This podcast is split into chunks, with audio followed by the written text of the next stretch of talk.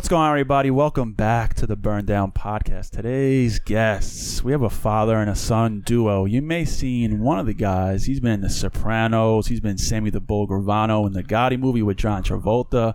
He's also mostly popularly known for The Gravesend, producer, creator, and director of Gravesend, with his son Cristian, up and coming actor, almost identical. We have William and Cristian DeMeo. What's going on, gentlemen? Thank you for coming in the podcast. Thank you for having us. Yeah, Hey. we appreciate it. We're happy to be here. Thank you so much. All the way, all the way from Brooklyn. Brooklyn. Well, they came from the Poconos today. I mean, that was a hell of a drive. I mean, when he told me, he's like, "Yeah, we're driving. Where are they from? Brooklyn. Oh, where are you guys driving from? Poconos." I'm like, "Poconos, jeez." So you guys made a trek, and we appreciate you making the trek to us here in. Uh, You needed some uh, some yeah. solitude, some peace and quiet to get the the third season up and running. Well, the writing, the writing, that's where we like to write there. do you yeah. do you write it all yourself? You, you and your son? Yeah, well, we we we do, and we defer to different people sometimes, but mainly, yes, yes. Uh, we uh we work on it together, and uh, I defer to him a lot for the younger Yeah. perspective sometimes. But yeah, we we're uh, I love it. I love I I, I enjoy the writing the most out of anything. That's my that's the, gotta be my the- biggest passion out of out of all the hats. The writing is to me the the one I love the most. do you uh, do you have a like a setup on how you go about writing? Like I know some people will sit, you know, in a corner with a cup of coffee. Some people go outside. Do you have like do you sit down with a cigar, like a glass of wine, or do you have like a, a, a thing that you do when you're about to sit down I, and write? I, I do that sometimes, but a lot of times, I, like I'll be driving and I'll be someplace and like, and I'll be Things just come to you. yeah, things Yeah. come to me and I, and and I'll and I'll and I'll record it or write it down. A lot of times, things just come to me. Yeah. Uh, Do you ever pull off to the side of the road like shit? I got an idea, and I gotta, or use like so you speak into your phone or something. Yeah, yes, yes, I do, I do. But uh, I feel like it, it. Once you get in a real groove, and all right, writers know, like when you're really moving it, it's like, it, it's there's no better feeling when you're in a f- complete flow. It's like the floodgates open Yeah. and you can't stop it, right? Mhm. Even if you tried, just That's a great feeling. and ha- great has, feeling. I imagine that that had that doesn't happen too often, does it? Like when you really get into that flow, It, is it few and far between, It- or it- is it a common thing? you know, I gotta say, thank God it, it does it does happen. it does. Okay, it does happen when um when um the thing is is that I I we you know we have a lot going on because we're also involved in production and a lot and, and acting and a lot of different variables so when I'm f- when we're fully on writing Mm. And the phone is off and and which just about that it it, it, it really kind of comes uh it really comes in a way. I try to think outside the box as, as much as i can. Uh I, I got a really good compliment from someone that i want to mention uh who i looked up to for so long um who's also from brooklyn. And uh a friend of mine who was the, one of the writers of the sopranos and a brilliant writer wrote Wolf of Wall Street. Oh, Terry, wow. Terry Terrence Winter, who's from um, Brooklyn as well, from uh, from Marine Park area, and uh, he when he had seen some of the shows, he, he he was nice enough to call me, and he said, "You took a genre that's been done so many times, and you and you." And there's always going to be similarities, like there mm-hmm. are in a lot of different things. You're, you're always going to see social clubs, and you're always going to see things that we've seen before. But he said you took something that's been there and you put your own taste on it, and it flowed in a way that was that was was really he, he gave me the words like he really liked how I formatted it and how I gave it its own identity, even though we've seen that. And that's what people Yeah, I, I like say. you know need to understand. Like there's always going to be like horror movies. There's always going to be westerns. There's always going to be romantic comedies. Know, uh, but and they're they're going to have similarities but you got to try to find and try to think outside the box as much as you can. But sometimes people are like we've seen it but like you can't also if you change it to a way where it's not realistic because you're trying to stay away from some of the cliches that make it work, you're gonna fail Yeah. because you're gonna turn this into something that it's not. Sure. And when know. people, you know, I can imagine that a compliment like that is probably the best compliment that you can get because you're not changing the the main, you know, body of of the the the style of of what you're directing. There's like an under like you said, there's certain things that you shouldn't change because then you're you're the people that want to come and see that style of movie, if you remove those things, are like, well, that's not the movie that I came to see. But if you keep those in there, but add your own flavor on top of it, then it's not just like every other movie. No, exactly. That's that style, and, you know. And uh, to, to get a comp from a guy like that, Yeah, it must be um, nice. who is who's brilliant. yeah, that, brilliant. that I movie, mean- that I movie, mean, Wolf of Wall Street, was a brilliant that that movie. script that that and, and he and he wrote a lot of the sopranos and he's just he's also a great guy and you know he did the show vinyl um he's he's amazing so uh, i just wanted to put that out there because uh i really appreciate that coming from him and and, and another person who gave me a big compliment that's uh another writer that i want to throw out there that um is nick pileggi who wrote goodfellas oh, My wow. favorite movie. Wow. Okay. My favorite Nick- movie when of all Nick time. first seen Gravesend, he had said, "What?" He goes, "You're doing it." He goes, "You're doing it." He goes, "You're, you're." He goes, "A lot of people talk about it, but you're, you You're got about it all it. in there. those You- are you those are some. That's you know, some. You know, Those are some big movies to get compliments from those guys. absolutely. That probably felt pretty oh good. yeah, ab- ab- absolutely, and hum and, and and I'm humble about it all. It's just it's nice when you work hard to have people that you look up to. It's even the same when I when I when I work with these cast members that are in our show, and I and I'm working and I'm directing an Armand Assante, who's brilliant, and I'm directing a, a Chaz Palminteri and an Andrew Dice Clay. And, and uh, Sofia Milos and a Fran Drescher and a like Mario Cantone and I'm working with people who, who I admire so much. Um, William Forsythe, who I always bring back to the um, Out for Justice when everybody see Richie. He played Richie. That's a movie about Brooklyn.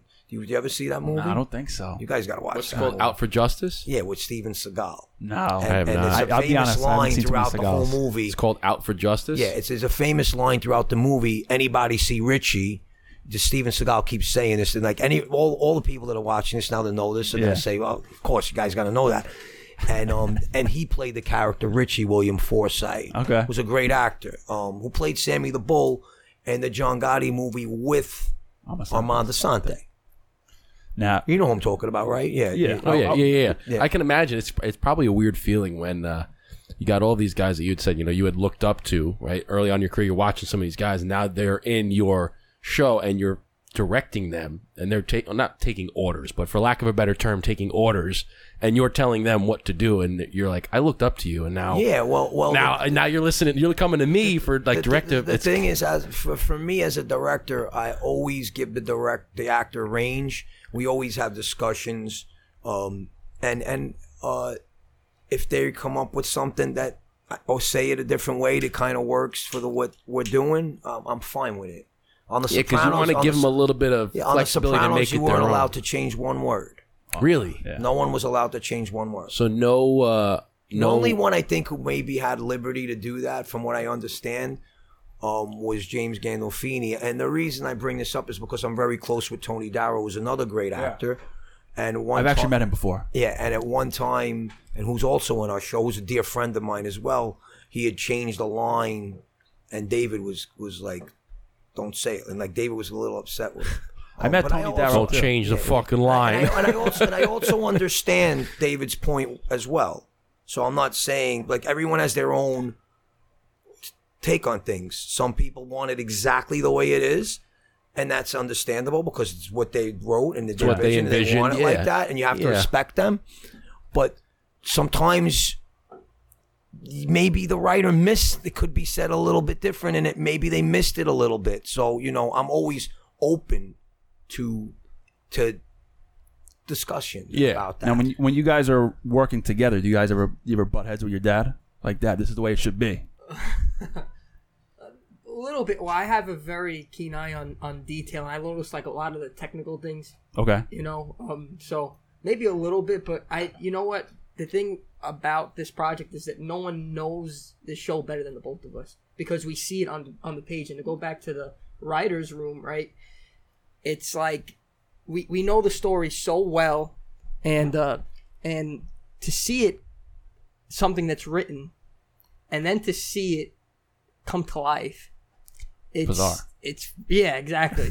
Like it's, It's See, like I- art, yeah, it's like what is it? Uh, life imitating art in a sense, right? Because you're kind of like writing because it down. you, as you're writing it, you're like envisioning certain things and how how how you know which location are we going to get?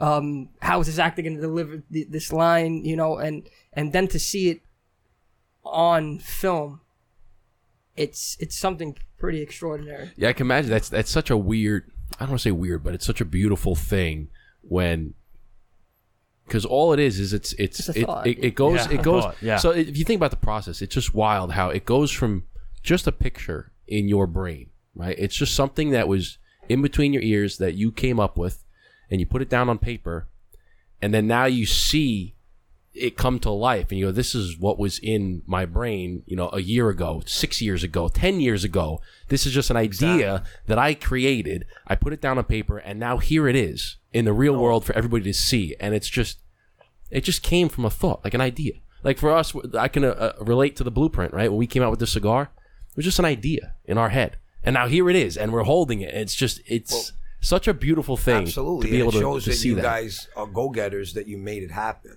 So you came up with, you're sitting here for a reason because you made it happen. But there's a lot of people that want to do things or talk about doing things and it doesn't happen. They don't, they don't, they don't take the steps. Uh, with experience of, so being a writer and directing the same thing, with experience of doing this for so long is that I literally know what it's gonna. I I because I'm directing it as well, right? So I'm writing, and I know, I know how it's gonna be. Like I literally, it, it's like I, I I I know what it's gonna look like. You've know- already I- seen I- it up here. I know Yeah. the location. I know I know the location because I know I write for locations I know a lot of times too. And if I don't, you know, I kind of have an idea. And as I'm writing, I know where the camera's gonna start and stuff like that. In a way, it's like kind of it, it it it really what what experience. And I always say that there's there's no better experience. And I know there's acting classes and there's going to film school, but the best experience you get is doing it, watching it, being on sets, Yeah. being on sets like The Sopranos, In the field. being on sets like Analyze That, and watching Robert De Niro in front of me. Yeah. you know what I'm saying, and, and being directed by Harold what was Ramis. what was your what was your nickname? I forgot the you had a nickname. Al, Al Pacino. That's right. Yes, yeah. I'm Al Pacino. That's what it was. And De Niro said you look like Carol Burnett, which was you know one of the funniest lines in the movie. That's hysterical. Yeah. Well, But no, there's something that he said. You know, th- th- what I like that you said that you can take all the classes that you want, and you can to extend that. You can read all the books that you want. You can watch all of the the videos that you want, but nothing will replace the experience of actually doing it and going out and failing miserably oh. and learning and then failing again and then learning because you can have all these people that say oh i have a great idea I sounds know- like Cristian's got a story to tell. I know how to do this. I know how to do that. I've seen all the book, the movie. I've read all the books. I've studied. I've yeah, but did you actually do it? No. Okay, well then you don't know shit.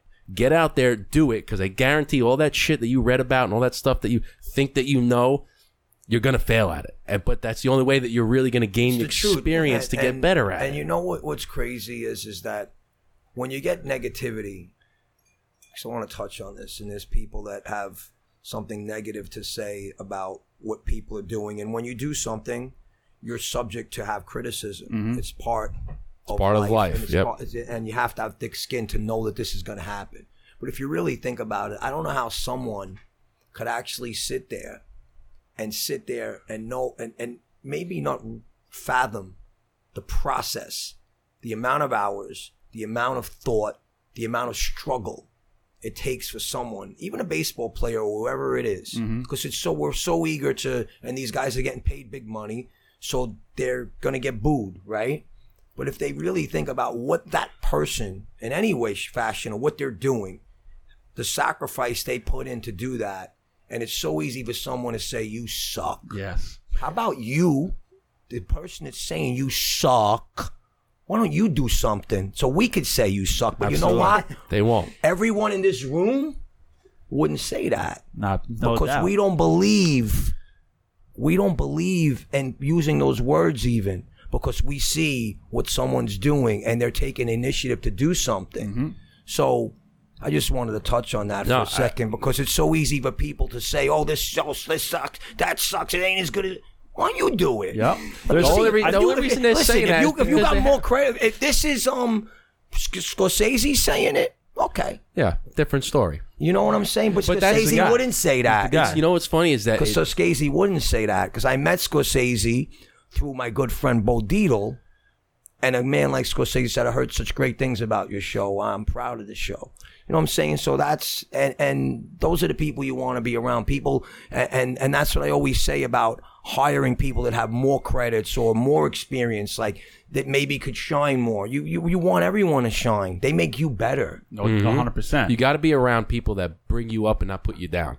You know, and there's a reason why all the people, like you said, Scorsese, he wouldn't be somebody to bring you down. There's a reason why he's in the position that he that he's in. Is he's and he's as successful as he is, is because he's one of those people that brings people up with him. Exactly. Right. I think um, uh, Chaz Palminteri had said it on his. I think he said it on his podcast, or could have been another podcast, but he was saying that um, you can only bring somebody up if they want to come up, right? But you can bring somebody down that doesn't want to co- come down. It's like if you're around a bunch of people, they can bring you down. But if you're around a bunch of people that are up and you want to go up, they can Exactly. they can pull you back up. He's like, so best be around the people that want to bring you up because you'll come up with them instead of being around a bunch of people that want to bring you down. Because you'll fall. It's so much easier. They'll just pull you down. It's like crabs in a bucket, right? They'll just keep fucking pulling you down. And I don't think uh, it's uh, better than anyone to have in your corner than uh, you know your son or your father. Like, because from what I see, you guys are like best friends. You know, I would almost say you guys are almost like brothers. You know, how, how did you guys develop such a close bond? Well, you know what? It's it's interesting because uh, I I've been on set ever since I can remember. You know, through him, um, and it was always as as a young boy, it was always so interesting to me. You know, going to a movie set, seeing all these cameras and Yeah. and all, the whole process. And there's always something that intrigued me, and it was like a like a fantasy. You know, I you don't really know how to comprehend something like that at, at a young age. But as I got older, um, you know, most parents they they encourage their children to go to school, get an education. I have to say that he always encouraged me to follow follow your dreams. Follow your dreams. Do what you want to do. And I and I was I was in college for a little while and he was one of the people that said, you know, if if you really want to do this, if this is if because I, I was f- uh, flirting around with it before, I, I you know, uh, did a few films, but I was still thinking like I, I would love to be an actor, but it, is it like realistic? Is this really what I want to do? And in my heart, it was. But he always encouraged me and said, if this is what you want, if this really is what you want to do, then you have to go after it full force, and there is no backup plan. There's no backup plan. Yeah. That's it. If There you're- is no if you there are is no going to plan do B. this- You just got to Yeah, figure out how to yeah, make plan A work. Yeah, exactly, exactly. the, the, the thing is is that when you bring it up that we're together a lot which i'm grateful for is that the process to do what we're doing it's it, it's it's a show it's not just a one movie so it, it's a 24-7 type of an endeavor mm. and a lot of times i listen to i listen to sylvester stallone i watched his documentary another guy i look up to and i was able to meet who i look up to very much i, I inspired got so inspired by his movie rocky Oh, yeah. It's one of the best. That's an incredible story, too. Probably one of the greatest movies ever made. And, and and I and I watched his documentary, and he said how he he missed a lot of things with his family. That man went from movie to movie to movie to movie and became a big star and a big success story. But I was listening to him as his, as in his older age now, and he was talking about how he he missed a lot of things with his kids and a lot of stuff that he he wasn't able to be around because of all the movies he was doing and his and he's a dedicated man to his craft and he writes as well a lot of his stuff and the one thing that that I have is that I get to spend time with my son through this process mm. so you know That's a beaut. That's a it's it, beautiful it's, thing. It's a thing that like I'm doing this, and and and I don't know if I really could even probably do what I'm doing with this particular project if I didn't have my son with me because it's we're bonding like and and working together at something so hard and and and, and it, it's nice that I'm being able to spend the time with my son that I would be missing because I'm like I'm if anyone knows that knows me personally knows I don't play around bro. Like I work I go I do everything and and and I, and I I I always follow we got to get to the finish line. We don't start something and, and and don't finish it. We have to keep going and uh, a dream is only a dream until it becomes a reality. And the truth is, the dream isn't going to come to you. You have to make that that dream become a reality. And uh, I could have never learned what I know in regard to film, going to film school. Like what I know right now, I could have never learned just doing that. I mean, I've just it's it's been an education uh, that you just can't you you- you can't find anywhere else but but like living through it Yeah. you know You learn through the experience. you learn It's through like the school of experience. hard knocks. You know, You you learn through the experience. figure it out. and our experience with Gravesend, I have to say, has been so wonderful because like our whole cast, like everybody, pretty much for the most part, like are the main people, like you know Chris Mamando and and uh, and Bruce Sosha and Big Time Tommy and and every everyone that's that's in our cast, um, Vic DiBitetto, we all bond. Armand Assante. Like I said, we're we're it's like we're like we have Peter Gordio, Leo Rossi, Bo Dietl, Chuck Zito. I mean, like we're all together. Like and, and that bring up Chuck Zito. Like Chuck Zito, to have Chuck Zito, one of the toughest men around, g- giving someone a beating in our show. I, when I was writing, I said, you know what? I gotta show Chuck in action. Everyone knows about Chuck, who's a great guy, by the way, and I love Chuck. So you wrote in the scene for him. Yeah, he, Yeah, he beats the shit out of He's like a couple I guys. gotta see. But uh, more than a couple guys. You remember? So there's just a whole bunch of these guys around him. it was like five guys, There's right? five guys, and he's looking at all of them, and he and and they goes, you know, there's five of us, and he goes, You're need more. yeah, You're getting he goes, you should have bought more people. So, and that's the real Chuck. You know what scene I really like? You know, talking about like father and son. You know, um, I always grew up. My dad, oh, you know, growing up, I always listened to '60s, '70s, '80s, and I always hated it until I moved away. I lived in Atlanta for a little bit, and that's all I listened to, and it, you know, resonated with me a lot of all those old songs. But one song in particular was always "Cats in the Cradle." My dad's like, you know what? You know what the song means? You know, it's about a father and a son. And I was like, all right, Dad, sure, and yeah, okay. Then as I got older, I actually very listened to, it, and I was like, you know, this is a very you know, it's a it's a good song about a father and a son growing up and it's a life. And then you have that one scene where you're, it's like going back. It's like a it's like black and white, and you're talking, Yeah. thinking about your father, and uh, it's cats in the cradle. And I was like, wow, that's like exactly how I would imagine well, it. With well, it's funny because when we when, when we were because after the the next process is post production and, and I'm I'm very involved in the music and I have some great people that that um do the music with me. And if they see the scene before the character that Louis Lombardi plays Tommaso Benny and Tommaso are talking about his father being sick was another great actor and another good friend of mine Louis Lombardi uh and we're talking and it's very emotional. We're talking about our fathers and then he comes back home and he thinks back about his father. And i was i was like this song has got to go in there. Perfect. It's and like, just so you guys know that song ain't cheap I was just know, gonna. just, ask- just- just so you is know very- like so that yeah, you have to. Are there are there certain sorry Eric? Are there certain um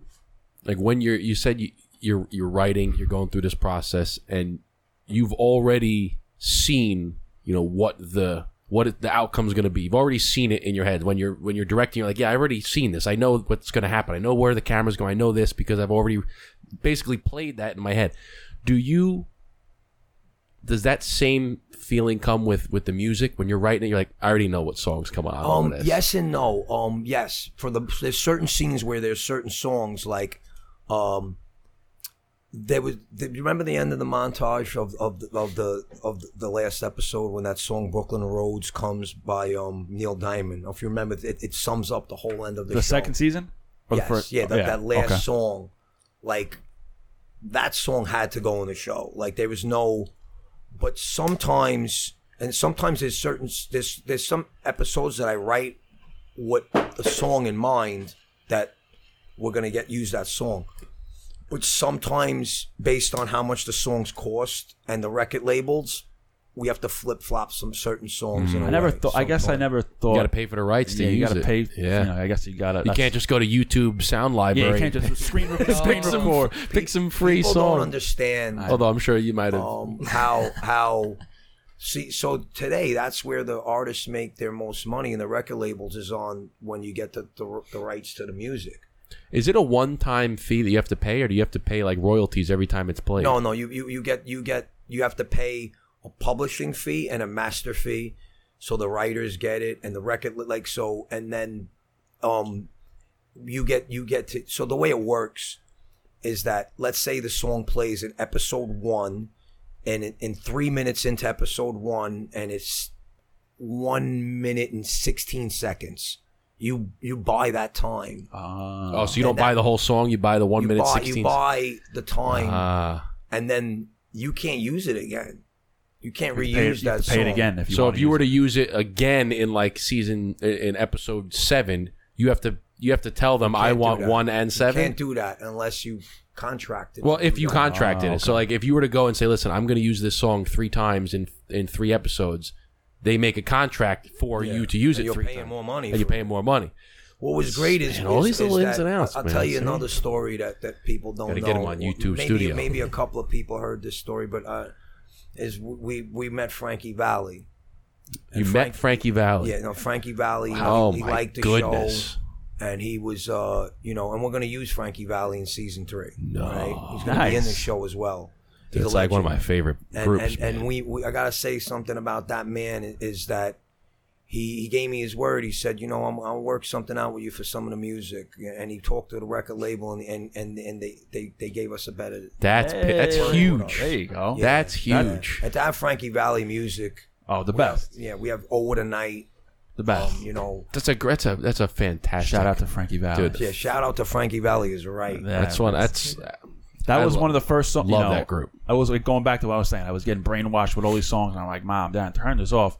I remember being in my apartment and Sherry was playing. Like it just came on, and I was like, "Damn, am I getting emotional right now? Do I like think about my is, family with okay, this song?" is that so? So I wonder if that story is true. Where so you've seen you've seen Jersey Boys, you've seen the movie, right? Yeah. And you see when um, what's his name? Um, Bob Gaudio. You see when he's on the the bus and he's late for the rehearsal. And he's writing a song, and he hears like the tune, the the honk, and he puts it in the music. Oh, Sherry, you heard? Is I wonder if that story's true about he was writing a song and heard a sound from a horn somewhere and was like, "Oh, that sounds pretty good." Let me put that in. i would think so You know, because that's a cool little. Th- I mean, uh, Yeah, I would like if they if it true. wasn't true and they wrote it into the movie, I'm like, that's a Another side a really on cool little thing. Valli is when I met Frankie Valli, he said he wanted to be an actor, right? So he wanted to be an actor more than anything. and you're making that dream come Yeah, true. yeah, well, yes, again, well, he's he's been in other stuff too. been in The but yeah, Sopranos. Yeah, but but yeah, but but he's but he he he wasn't getting breaks as an actor. So he started doing music because he felt like it, it which is still very hard. Not as, but he said he felt like he could break into doing music. It wasn't meant to. be He wanted to act. He didn't want to Yeah. do this, but This he is- did I it guess it was his plan B, Cristian. And and um well, no, this is just a different avenue No, to I- get to yeah, acting. exactly. You know, Teasing. and that's and that's what he did. Now, So how he's did a you passion. how did you start? Now, how did you get into the path that now you are now? Like, how did did you always want to act? Was it was your first first uh, appearance in Bronx Tale? Was that it? The very first? Mm-hmm. Yeah. So, like, what was your journey like getting into acting, getting into movies? Like, where did that come from? Did you have a different plan? Did you want to be like a plumber or something, and that changed, or So, uh, you know, I was hanging out in Brooklyn. Always, uh, I had, you know, some of my own businesses. I was in a vending business. I had vending machines and stuff like that. And, and uh, I, I was really trying to, to find my way. And, and um, Robert De Niro, I had, I had heard that De Niro was doing Bronx Tale. And someone I knew knew someone who knew um, the casting people and uh, um, Clem Caserta, who plays Jimmy Whispers, um, he was kind of involved in the movie, and, and he had met me, and he says, you know, I'm gonna get you, you know, a meeting, uh, and and I just winded up like I was just an extra. I was, um, I was just went there. Um, I had always thought about like being an actor, but I was still kind of finding like what I really wanted to do. I was like, I knew that I wanted to have my own business. Like I always made my money my own way, um, and I, I'm on set, and I'm I'm like a kid in a candy store because I'm seeing all the old cars and the props, and um, and I'm like, and it's in Astoria. Yeah. It's in Astoria, and uh, and um, Robert De Niro uh comes over. They they they make an announcement. There was about maybe about thirty stickball kids, and he's and they they said everyone line up against the wall, and Robert De Niro walks over. So this was for a scene, right? And um, thirty people line up against the wall, and De Niro picked me. He picked me. I was the first one he picked, and he picked my friend Peter Gordio, who's in the show. Yeah. We've been friends ever since. And another friend of mine, Lenny, who's another actor. Um, but they picked us all, all three of us. Just out that- of- out just- out- three guys. Just randomly. the next thing you know, like I want you to think about this for a second, right? So I'm a kid. I'm just I'm a young kid, and I'm on I'm on set, and I don't know exp- zero, nothing, no acting class, no nothing, and you're a young kid at this point. no, nothing. Never did anything in my life. And I'm on set, and the next thing you know, I'm in a hair and makeup trailer, and I'm getting my hair and makeup done for a scene. And I go to the street to, to the I go to the to the corner, and De Niro, Robert De Niro, guys, you're on a. This is exactly what he said it. He goes, a car's gonna pull up. A whole bunch of girls are in this convertible car in the beginning of the movie. That song, dun, dun, I wonder why, and the song's playing. He, to get everyone in, in into the mo- Yeah, motion yeah, of what's going on. And then it shuts off, and he says, Guys, he goes just like this. You three guys are on a corner. Just start talking to these girls. Just pick them up. Hey, girl. Blah, blah, blah. He goes, just just improvise how you're picking up Yeah, girls just flirt with 'em corner." a little bit. And, and and we're just and I'm just I'm just doing it and I'm doing it. And then, and, and then I see the camera coming around. We're gonna do this car. I don't know. I don't know. And then in between every set, boom, boom, boom, makeup on, like they're coming over. I'm like, Like what the Robert heck De Niro- is going on? and Robert De Niro, who I, Robert De Niro, Yeah. is directing me. He's like, guys, blah, blah, blah, blah. I'm like, oh my god. like, is this really happening? Am I in a dream like, right now? now. Like, literally, guys, I'm telling you, like, it's something, and, I, and now I'm talking about it again because we get away from it sometimes. But like, the energy that went through my body was like, this is like something that, like, I felt like finally something that I really wanted to inspire to do, like, hit me. Mm. And- It was a feeling that came over you. You're like, this is right. This brother, is I was what like- I'm here I'm to do. like, I was like, this is something that I just was, and then I, I'm getting my SAG card. I get to join the union. I don't even know what SAG is. I don't even know what the union is. I had lines in a, in a movie. You know, yeah, you were just told flirt with some girls. All right, I can Yeah, do that. so- No problem. I got it. So, so, so, now, so now I go home. I had a convertible Eldorado. Um, Smoke break. Smoke break. Hold on. We got to make sure. By the way, great cigar. You like it? Thank you Yeah, very thanks, much, Christian. Thank Appreciate you. that. Yeah, appreciate that. guys, these cigars are great. we'll send you. We'll send you home with a bunch. So Yeah, we'll uh, send Thank you. you. We'll send you Thank Thank some. you. I love it. So I had a convertible Eldorado, and um, me and my friend Lenny, he had he had a c- couple lines in it with me. I'm driving home, my music's blasting. I remember I'm playing Barry White, can't get enough of your love. Hell Me. yeah, that's what I'm talking about. Convertible tops down, just Boom. loving life. driving back to Brooklyn. I got the I got the Kujleen. I'm, got the Kujleen. I'm over there, Hell yeah. arm out. That seat's way back. Convertible. He's just hanging. blue, blue, blue Eldorado with white seats. I'm driving home. I go right into the house. I go, Mom, Dad, I'm, I'm, I told my parents, I go, I'm gonna be an actor. I'm an actor. They're like, what? I go, well, I'm gonna be an actor. I'm telling you, I'm gonna be an actor. They're like, now remember, this is like my family didn't know anything about any of this. I didn't know come from the arts or anything yeah, like they're that. like, what the fuck are you talking yeah, about? I'm like, I'm gonna be an actor Go back to work. right? I'm gonna, I'm, gonna, I'm gonna be an actor. And you know what's so funny, bro? It's like you got to make. So when anyone says they're an actor or they say anything, like no one believes it. Like at the time, I'm just going back to the early parts. I would tell people, "Hey, but I'm gonna be in that movie. I'm gonna be in that movie." And like you know, I was excited. You know, when I and I'm, I'm, I'm I didn't know like you could get cut it out and stuff like that. I'm, I'm, I'm gonna, I'm in it. I'm in it. I'm in it. And like no, like no, oh yeah, they just know me as Willie. You know what I'm saying? Like you know, and and people were like, "You really?" I'm like, "Guys, watch when it comes out." And and then it came out, but it was so short. But you But know, you were and still in and, it. and yes, exactly. And you had two people. Had, this is what we go back to the last part. Mm-hmm. You had two types of people.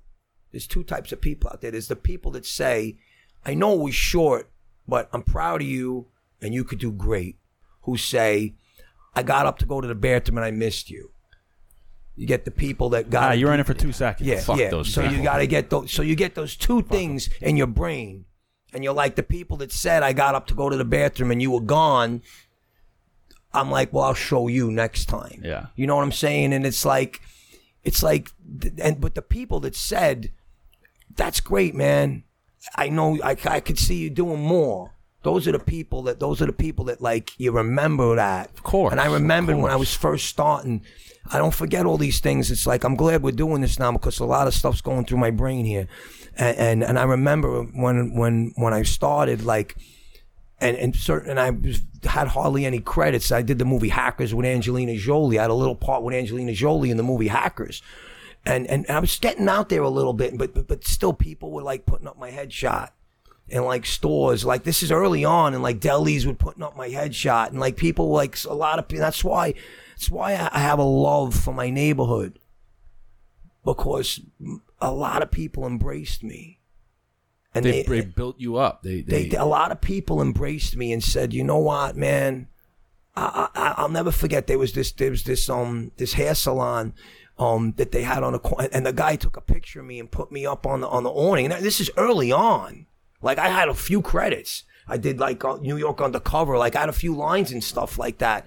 And and it, and it was it, it, it felt so good to have the support like that. yeah. You know. and- I mean, it, it's it's fun because there's, like you said, there's two two types of people. Those that are going to build you up, and those are going to break you down. The ones that are going to break you down are they're just pissed off at their own life because that they they've never done anything, so they want to bring misery loves company, right? So the people that that are, oh yeah, well you know what, yeah, you only I, I missed your part because it was so short. Like, all right, well fuck you then. You know, I don't want to talk. You were in to the bed. You were watching me. You know, but then you got the people that are like, you know what? I un- even though it was a short, you said that you were going to be in the movie, and you were in the fucking movie. So I'm proud of you for doing that. And No, you're like, I exa- want those exactly. people around me. I don't want the other people because there's a lot of people that are going to say, say some shit, and they're going to try. Oh, you can't do this. You can't do that. You can't. Do-. I actually had this one kid ask me. I was in th- down Texas for Thanksgiving, where my wife is from, and there was a- one of her. Um, her, her nephews was asking me about the YouTube and stuff, and he was talking. he's like, I want to get into YouTube and I want to do this and do that. I said, you should do it, man. Just do it. He's like, yeah, I know, but my friends are like, they say like I can't do it and I shouldn't do it. And uh, I go, listen. He goes, don't. I'm gonna say something. I, I went to her mom. Like, can I can I curse? I don't want to swear. She's like, I'm like, all right, I'll, I'll edit it out. It's like, don't give a fudge what anybody, what any of your friends say.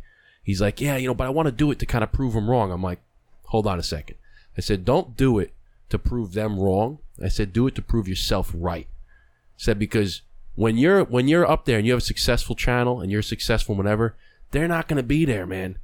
You're not gonna go back to them and say, "Yeah, I proved you wrong." You're just gonna know that you proved hmm. yourself right. It's like it'll be much stronger force knowing that I'm gonna prove myself right. I don't give a shit when anybody else says that I can't do this or no, you weren't in that movie. You didn't do that. You didn't do that. That was fuck them all. You know what you're gonna do. Like you said, I'm gonna be in this fucking movie, and nobody's gonna believe me. No, you're not gonna be in it. You're not gonna be in it. No, I'm gonna be in it. I don't care what you think. I know what I think, and I know what I'm gonna do, and I'm gonna be in this fucking movie. I don't care if it's for one second or one hour, but I'm in it. You know, I will. I will say this. Going back to what you were saying when you were coming up, you were in, you were doing this, doing this. When I started watching Gravesend for the first time, you have a very distinct voice, right? I'm like, this voice very sounds very familiar. So I, I obviously had to do a Google, and I was right because when I was younger, I used to play Xbox, and I played this game called Mafia, and you were one of the characters in it. Yeah. and I was like, I knew that, was him. That was a lot of fun. I was like, holy That shit! was a lot. That was a lot of fun, man. That that that was a lot of fun. Just recording voiceovers of a. Yeah, it was. It was a So good- it was funny. A It was People like- always would comment on his stuff. Paulie. Oh my I God. love, Paulie, I Paulie, love Paulie, doing Paulie. that. That was a highlight of my life. One of the high, I love doing that. Watching a game character, um, playing me. So But- Do you remember any of the lines? Um, Remember any of like like yeah, iconic like, lines yeah, that happened? That was like It was like early 2000s. Yeah, think. like 2001. X- Xbox just came out. 2002. Jeez. It's Yeah. like get the car, do this, like yeah, you it was it was fun. And, and, and, and, and it's funny because the other character was played by Michael Sorvino, Paul Sorvino's son, played the other guy with me. I played Paulie, and um, what was his character's name? I gotta, I gotta remember that. I, I gotta actually go back to that. And There was some of the sometimes I look so, some of the uh, things. Sopranos guys that we just had on. One of them were uh, was in that video game too. I don't. I forgot which one. We just recently had um, Dan Grimaldi, um, Jason Jason Cerbone, Serboni, and um, Robert Ferrone. Robert. Thank you, Robert Funaro. One of them was in that. I remember seeing it on Wikipedia. It said video games. I'm like video games. And Really? It said mo- Oh. yeah. I don't remember. I, must not forgot which. I don't think it was mine. I think it was the one after. Maybe it was maybe. Mafia I Two or Yeah, something. different Maybe a versions. spin off. But I remember I- seeing it. I was like, But that I must remember have been watching cool. the show and I'm like, I feel like I've heard this voice once That's before. and I, crazy, once I dude. go, I'm That's like, funny. was in Wikipedia. I'm like, I fucking knew it. He was the guy in Mafia. oh love my it. god, and so then, and then when I did the movie Wannabes, I did a movie Wannabes, um, which which built a very big fan base, and I had Joe Viterelli, you know, Jelly, and um in the movie with me, um, and Joe D'Onofrio again, uh, and we had so much fun shooting that in, in, in the neighborhood that I grew up in. It was like that. That was like kind of one of the one of the first movies that I that I did. I co-directed it with my friend Charles Charles Addessi, and it was just you know it was just and that's why I I, I felt like when it came to Gravesend that I wanted to tell the story about how special it was at that time to grow up where we come from, what it was like. I mean, I, I always I keep saying it, and when we keep putting it on the screen, and that's the thing that that I love what the fans are resonating to. But I can't tell you guys. You know, we're talking about some of the negativity, people, but the positive That's way more, right? I go places and people say, "I you brought back my childhood. You brought back when people are dancing in the street at a block party. You brought back sitting on a stoop. Like you guys, I know you guys um come from the suburbs, right? You both come from the suburbs, and, and and there's similarities, but and I know Long Island isn't that far from Brooklyn, and there's definitely similarities. But when I tell you. There was no place like how we grew up. This the, the sure. Bronx has a taste of it, and Howard Beach, and you know Staten Island. But like Brooklyn was so special. Still is, but I'm saying that time, you can't. It was a capsule like like of life, and that's what it is when I'm writing, guys. And you know, you guys are younger than me, and like you get thoughts and things that happen in your life, and then ten years later, especially like what it was like then, there was no internet. Mm. It's so. When I tell you guys, listen to me. You, I could see you're both old school. And Tom, big time Tommy always says OS for life because it really was so special. Like, if you could, if I could flip the time, and it ain't like some older guy saying, oh, our time's better, because all the older people say it's better, but now the younger people are all saying, I know it was better. Listen, you, I know it was better because hundred percent agreement with you. when I tell you 100%. what it was like to like just sit on a stoop and and like have a hundred kids right in the mm-hmm. street. me and my friends and the things we did that like people can't even imagine. Like my boys that I grew up with, we're West Street kids. We're all the West Street boys. My my kids, my friends I grew up with on the block. We were like we had the we played the other blocks in wiffle ball and mm-hmm. sponge ball and and playing in the streets. It was amazing. Yeah. It was it was such a time and that's what I love about making Gravesend that's why I keep getting amped to make more because there's a million more stories to tell because that's what it was like. And the old timers on the block, the old men and everyone eh, bro, every single porch. On a summer night, every single porch, every single stoop. For block after, think about this, guys. For block after block after block after block, this community was filled with people that every weekend, every day, every day, every in night. summer, every night, between the lightning bugs that we would catch and we put them yeah, in a you put them in a all jar, that- dude. no I doubt. remember doing that. I, I like oh, to, I tell shit. people, you know, I'm I'm 32, but we were the la- last generation We were. before cell phones. Like we were. I walked everywhere. I still hung out outside. We played. I played football in the front yard. I played baseball in the street. Played football in the street. You know, my We used to mom- play football in the street. Yeah, on you know, the the ma- concrete. mailbox to mailbox. I was a touchdown. Yeah. And you know, my mom was like, the mom would say, "Go out and just get dirty. Like, don't be in my house. Like, get the fuck out of here." And, My mom would know, kick me out and say, "Don't come back till the street light comes on." Playing, Not- playing, you man. what's wrong with that? Come on, we were stay- playing. I remember playing. Bet. We would play. We would go to the park, and this this this is when I knew. Like you had said, we were the last generation, and this is when I knew that. All right, it's kind of over, and like the old, the good old days are no longer. Right? Is I used to play when I was you know a kid. We used to play in the park. We used to go. They had the town pool. Right? used to go to the town pool, and they had a, ba- a basketball uh, a court there. They had a park, and we would play for hours all day long. We would even play like when we started driving, we would pull our cars up because the lights would sh- shut off and we would put the headlights on to continue playing No, when we were like I know. 16, 17. So I remember we would have there'd be hundreds of kids lined up to play ball. Right? It would be five on five basketball. They'd be playing wiffle ball over here. They'd be playing football over here. And you'd be lined up.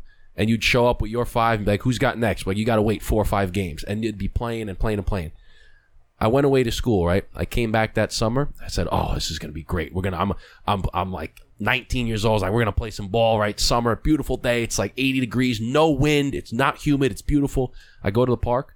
There's not a single soul in the park, and it's a Saturday afternoon, 80 degrees, and there was not a sing. And I and I I I got real sad, real quick, because I said, that's like the end of it now, I mean, you because they're all inside playing video games now. Not even besides like you know being out in the street and playing, but like even when you go out to dinner and stuff like that, you know you see families. There's no conversation anymore. They got the iPads. Everyone's they got the, the the phone. phones. I saw a family the other day. It drives me nuts. right next to us. There was a husband and a wife, and they had two little daughters, and both of the daughters had headphones in with the iPad, and the husband and wife weren't even talking; they were just sitting there. I said, It's- "What it, are you it doing?" really is. It's really, it's it's crazy. It's crazy how how it changed like that. Right. And you know what's, what's crazy is back then, you know, punishment was staying inside. Now, you, Punishment now- was I got my ass kicked. I That's a wooden punishment. spoon. I got the wooden spoon. and and and now.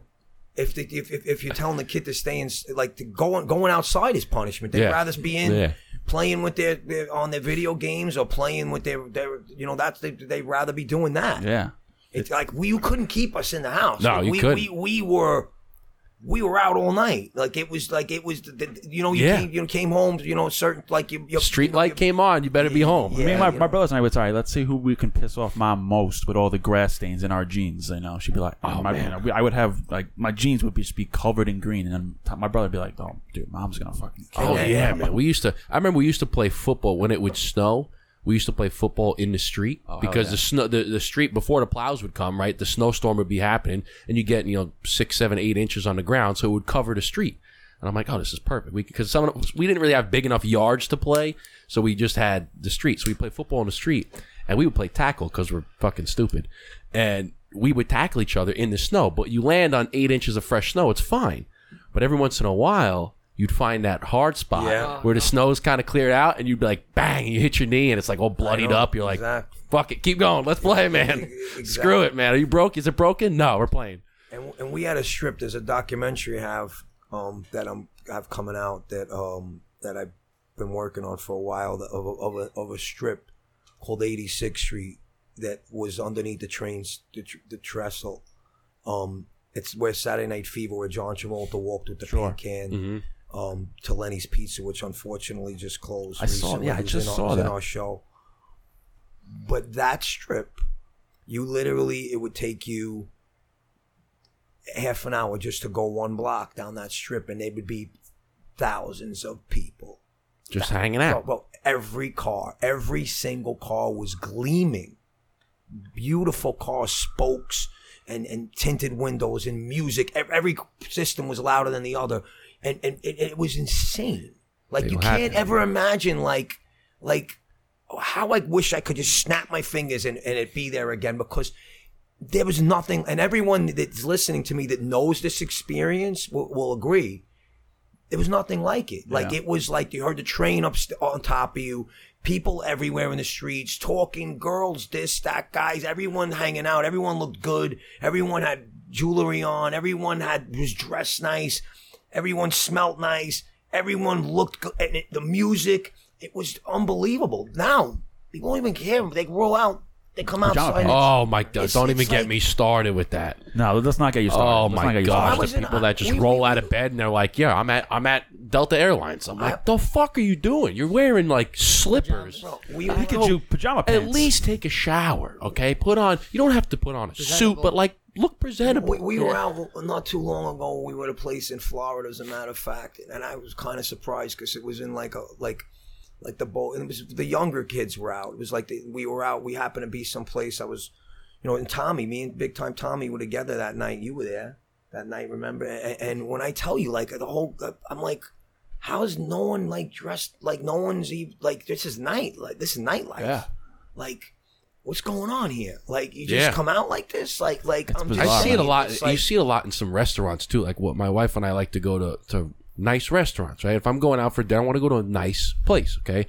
So we'll go out, and you again, you don't have to dress in a full freaking suit. Okay. But look presentable, right? Put on a nice pair of shoes, nice pair of jeans, maybe a sweater. Okay. Put on a nice watch. You go. She's gonna put on a nice dress, whatever. But you'll show up. I'm showing up to some of these restaurants that are high end restaurants, right? $150 a head, $200 a head, like nice, nice restaurants. And these people in like sweatpants. I go, dude, it's a Friday night, eight o'clock, and the, there's like nice music going on, and you're in like slides and a, swe- and a pair of sweatpants. Take that hat off. Like, They what took are you? bleachers Yeah, out two no, years ago. you- and exactly. Hats too, and I got a hat at the dinner table. I'm like, the fuck, what is what is happening to our world? What's going on to this younger generation? They just have no sense of of Christian's one of the last ones on the line. He's always I was- dressed in that's a what I was just going to touch Yeah. on Yeah, I it is never that really is that uh, what I was going to touch on is that you know him he has such old school traditional values. I'm I'm so blessed that that the way he is, the way he acts, and and and he's he's old school. Like he has, and that's why he fits in with all my friends. He's part of us. I don't think he really had a choice. I mean, I, I don't think he much had of a choice. He's, You know, he's like all my friends. That's the best compliment you could get when they say your son is like you know you want your son to be you know and, and I can't say enough great things about how it's a it's a blessing to see that he he grew up this way and and there- there's other young kids sometimes I meet that still have that Mm-hmm. it's their parents that usually kind of keep them old school in a in a, in a way. What do, you, what do you see out there, Christian? What is your thought on it? I don't know. I've, I I I definitely uh, I don't understand like even the whole dating thing now, right? That's whole Oh. that's whole. It's everyone's yeah, on yeah. online, you know, dating Swipe, sites, and I, I swipe, was I never I was never for that. You know, I, I I believe in an old traditional way, but I do feel like I'm very uh you know very different than my generation. You know, Mm-hmm. I just don't. I'm like the black sheep. You know. Which is not, which No, is not a bad thing. You know what? I think it's I think it's it's a blessing to be that because I seen a. I you you stand out, and I guarantee you that when if you, especially in like business or if you're trying to, you know, move forward in life, people recognize that when if you simple things like for instance when we we recruit for the our company and we'll go to these to career fairs right where they have a bunch of students that are trying to get a job and I can I can tell you within the first 10 seconds if the person even has a shot at getting a job and it has nothing to do with the resume. It's do you look me in the eye, do you shake my hand and introduce yourself? Hi, my name is Justin. Nice to meet you. What's your name? takes 5 seconds. But 95% of kids nowadays can't do that. They don't know how to do they don't know how to shake your hand. They don't know how to say, "Hey, nice to meet you. Very you." socially awkward. they're just they're so consumed with just i guarantee if i put them in another room and say hey text me they'd have a great conversation but they can't do it face to They don't have face social skills. I uh, and it's it's a lost art and what I do for part of my business is I you know I go into Brooklyn, I go into Queens or wherever Westchester, and I'll walk into businesses and I'll drop off business cards, and people still look at me like, "What are you doing here?" I'm like, "You're you not used to people walking in?" They're like, "No." I'm like, "Well, this isn't Zoom. Like this is how people used to do things." Exactly. Even so customer funny. service now. I, I had to take somebody oh out. I took- Oh my! You can't get anyone on the phone. forget about it, dude. no i forget talk to a fucking it. robot all the time I, I hit zero i heard somewhere that if you just keep hitting zero eventually you'll get somebody so they come on um excuse me sir could we have can you please say a little bit more so we can find out who to No, put zero, zero zero. zero and I- i'll sit there and i'll push zero until the robot has no idea what to do I took- I it took goes somebody out one today." second while we connect your call i'm like thank you But That's why you're successful because you do that. It's and it makes you different. I literally today I stand took, out, I took yeah. there's a new guy that started here uh, at my job and he wanted to come out. He's like he's like he's he came from finance. He's like you go out and, and like stop in business and talk to him. I'm like yeah. I'm like it's not like this isn't Wall Street because he's used to being on Wall Street. Like fuck you, get out of here. I'm like you'll see a big difference. We go to, we go out in Long Island somewhere and we hit up like maybe like eight spots and he comes back. And he's like. Wow, that was actually not that bad. It was actually a lot more receptive than I thought. And I was like, you know, people like people. You know, as long as you're not a scumbag, you know, a sleaze bag, if you come off presentable, respectable, you'll get that in, in most cases. You'll get, you know, if I go in Brooklyn or Queens, sometimes I get the fuck out of here, but that's a rare occasion. Well, especially now too, because of the whole COVID thing that happened, where it shut down. You know, Oh, yeah. and people weren't experiencing that, and now everybody's so consumed with Zoom and with with the internet and FaceTiming that when they see somebody in person, it's like a breath of fresh air. They go, holy shit, I can I can actually touch you. You're real. You're a physical being. Hundred percent. It's funny what you brought up too, because years ago, like right before this whole acting thing came out, of carpet cleaning business, and I had my number out there and stuff like that. And you know, when it would be slow, I would go to the avenue, I would go to places, and I'd hand my card. You, you know, if your carpet, you know, there's some stains on the carpet over there. You know, maybe you could get it clean. Every time, like, so whenever I was slow, I spent one day or two days going out, and I was busy for the next month. I would just Simple. go door to door. Yeah. bro, door to door. Boom, boom, boom. It's a lost art. Yeah. that was my first job super, out of college. super simple. And simple. it isn't that hard, bro. No, it's a Get simple up and concept. Go, walk in, guys. Listen, maybe five. Someone's gonna say yes. yeah. Even when we started the clothing brand, like how this came about was that I um, as I started to get more well known, people were asking me to to wear their clothes. Like people would say, "Oh, you want to wear this? You want?" And people sending me a lot of different things, and um, I was like, you know, I I I should do my own stuff, something that I like. Um, and and I was always whenever I would go around and I'd go and every time I was in a store and I'd see something that said Brooklyn, I'd buy it. Brooklyn hat, Brooklyn shirt, did Brooklyn sayings. I would always buy every time. eh, bro, if you if I walked into a store to buy something, no matter what I was buying, but something said Brooklyn, uh, give me that. Make it no. We're gonna make. a We're gonna- I was gonna say we're gonna come Brooklyn. out. We're gonna come out. make a Burnout that says Brooklyn. podcast on the back, Brooklyn. That's it. I would, like I said, I would always buy something that said Brooklyn on it, and and I and I was thinking, and I and I know how proud Brooklyn people are, and there's so many people at one point in their life lived in Brooklyn. When I tell you, there's a, and the people know this. There's at some point, many people at one point lived sometime in Brooklyn, Yeah. right? At one point, and I was like, I feel like the people from Brooklyn feel like they're a, they're a brand. They're their own. So I came up with Brooklyn Brand, and the purpose of Brooklyn Brand is you're the brand. It's not like it's not the brand itself. You're the brand. You're wearing the brand. You're the you're the brand. yeah, you're part of I like that. You're the re- yeah, you're like the that. reason. And, and like, that and that's how it came it came about, and that's how it started. And you know, I uh, I have a marketing you know brain. I have a marketing degree, so I was very the box and the and the design was very important. But I can say about your brand is I'm very big on what do we call it? Um, BDP. What do you call those? Um, acronyms. acronyms, right? So I like that you have the two B's, and I like how they face each other, and it's easy to say it's BB because with the cigars and our names and how we came up with everything, it always has a little story with the acronyms. So Yeah, I want, to hear your story about the cigars. I like to. I know we, we're talking about it. and I know we're the guests, but I'd would you like to hear it? Yeah, I'd like to. Why Okay. not? Go ahead, Eric. And I know you, people have probably heard it, but let, let- I, Well, yeah, hey, listen. Well, you, Hey, we'll we're ne- proud- just never like you, turn we're down proud a- to tell our story I'm no pr- matter yeah, I'm what. proud of it. Like you said, when you create a vision in your brain, you can actually physically touch it now and see it. It's amazing. We're very proud of it. So Yeah, when we talk to guys like yourself and other people that we have on, it's like you know, I would never think about I'd be having conversations with professional athletes, comedians, actors, you know, any of Oh, these it's people. wild. and uh, you know, so you have a sense of pride, just like how you guys have. But the the podcast started, you know, years ago. Before everyone, I always say I have a podcast before everyone and their mother started a podcast because now there's like five million podcasts out there. So I uh, just and I became friends through my father. My father hired him years ago, um, and we just clicked off. You know, he he was always in three piece suits, smoking cigars. I was like, I like this guy's style, and uh, not now, of course. yeah, well, not now. we, we, we, you know, It's a little bit down. more relaxed today, but yeah. But my dad always had barbecues and always invite the people he worked with. So m- me and him started clicking, and we just became friends. And he was big into cigars, and I just started getting into cigars. And uh, I was like, "Hey, man, we have these social media accounts. We have a little bit of following. Like, let's see where this goes. Let's see where what we can do with this." So we started doing uh, what we started doing. We started um, with A like magazine. like a cigar subscription service, like a monthly subscription service. But we're like we're in New York State. They hate tobacco. That's a hard. There's a hard lot. There's a lot of uh, fees that you had to pay for that. Yeah. So then we said, well, we take all these pictures, we take all, all this stuff about cigars. Maybe we can compete with Cigar Aficionado. And we're like, mm, it's the 21st century. No one reads magazines anymore.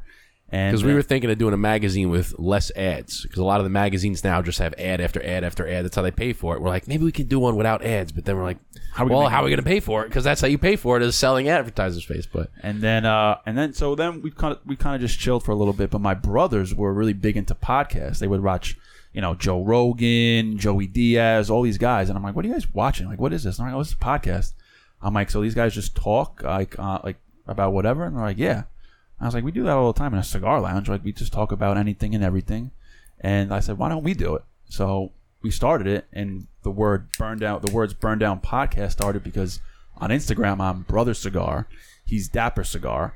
So I, I said I want something with you know that's that's B and D. So B and D, Brother Cigar, Dapper Cigar, and then podcast. So BDP.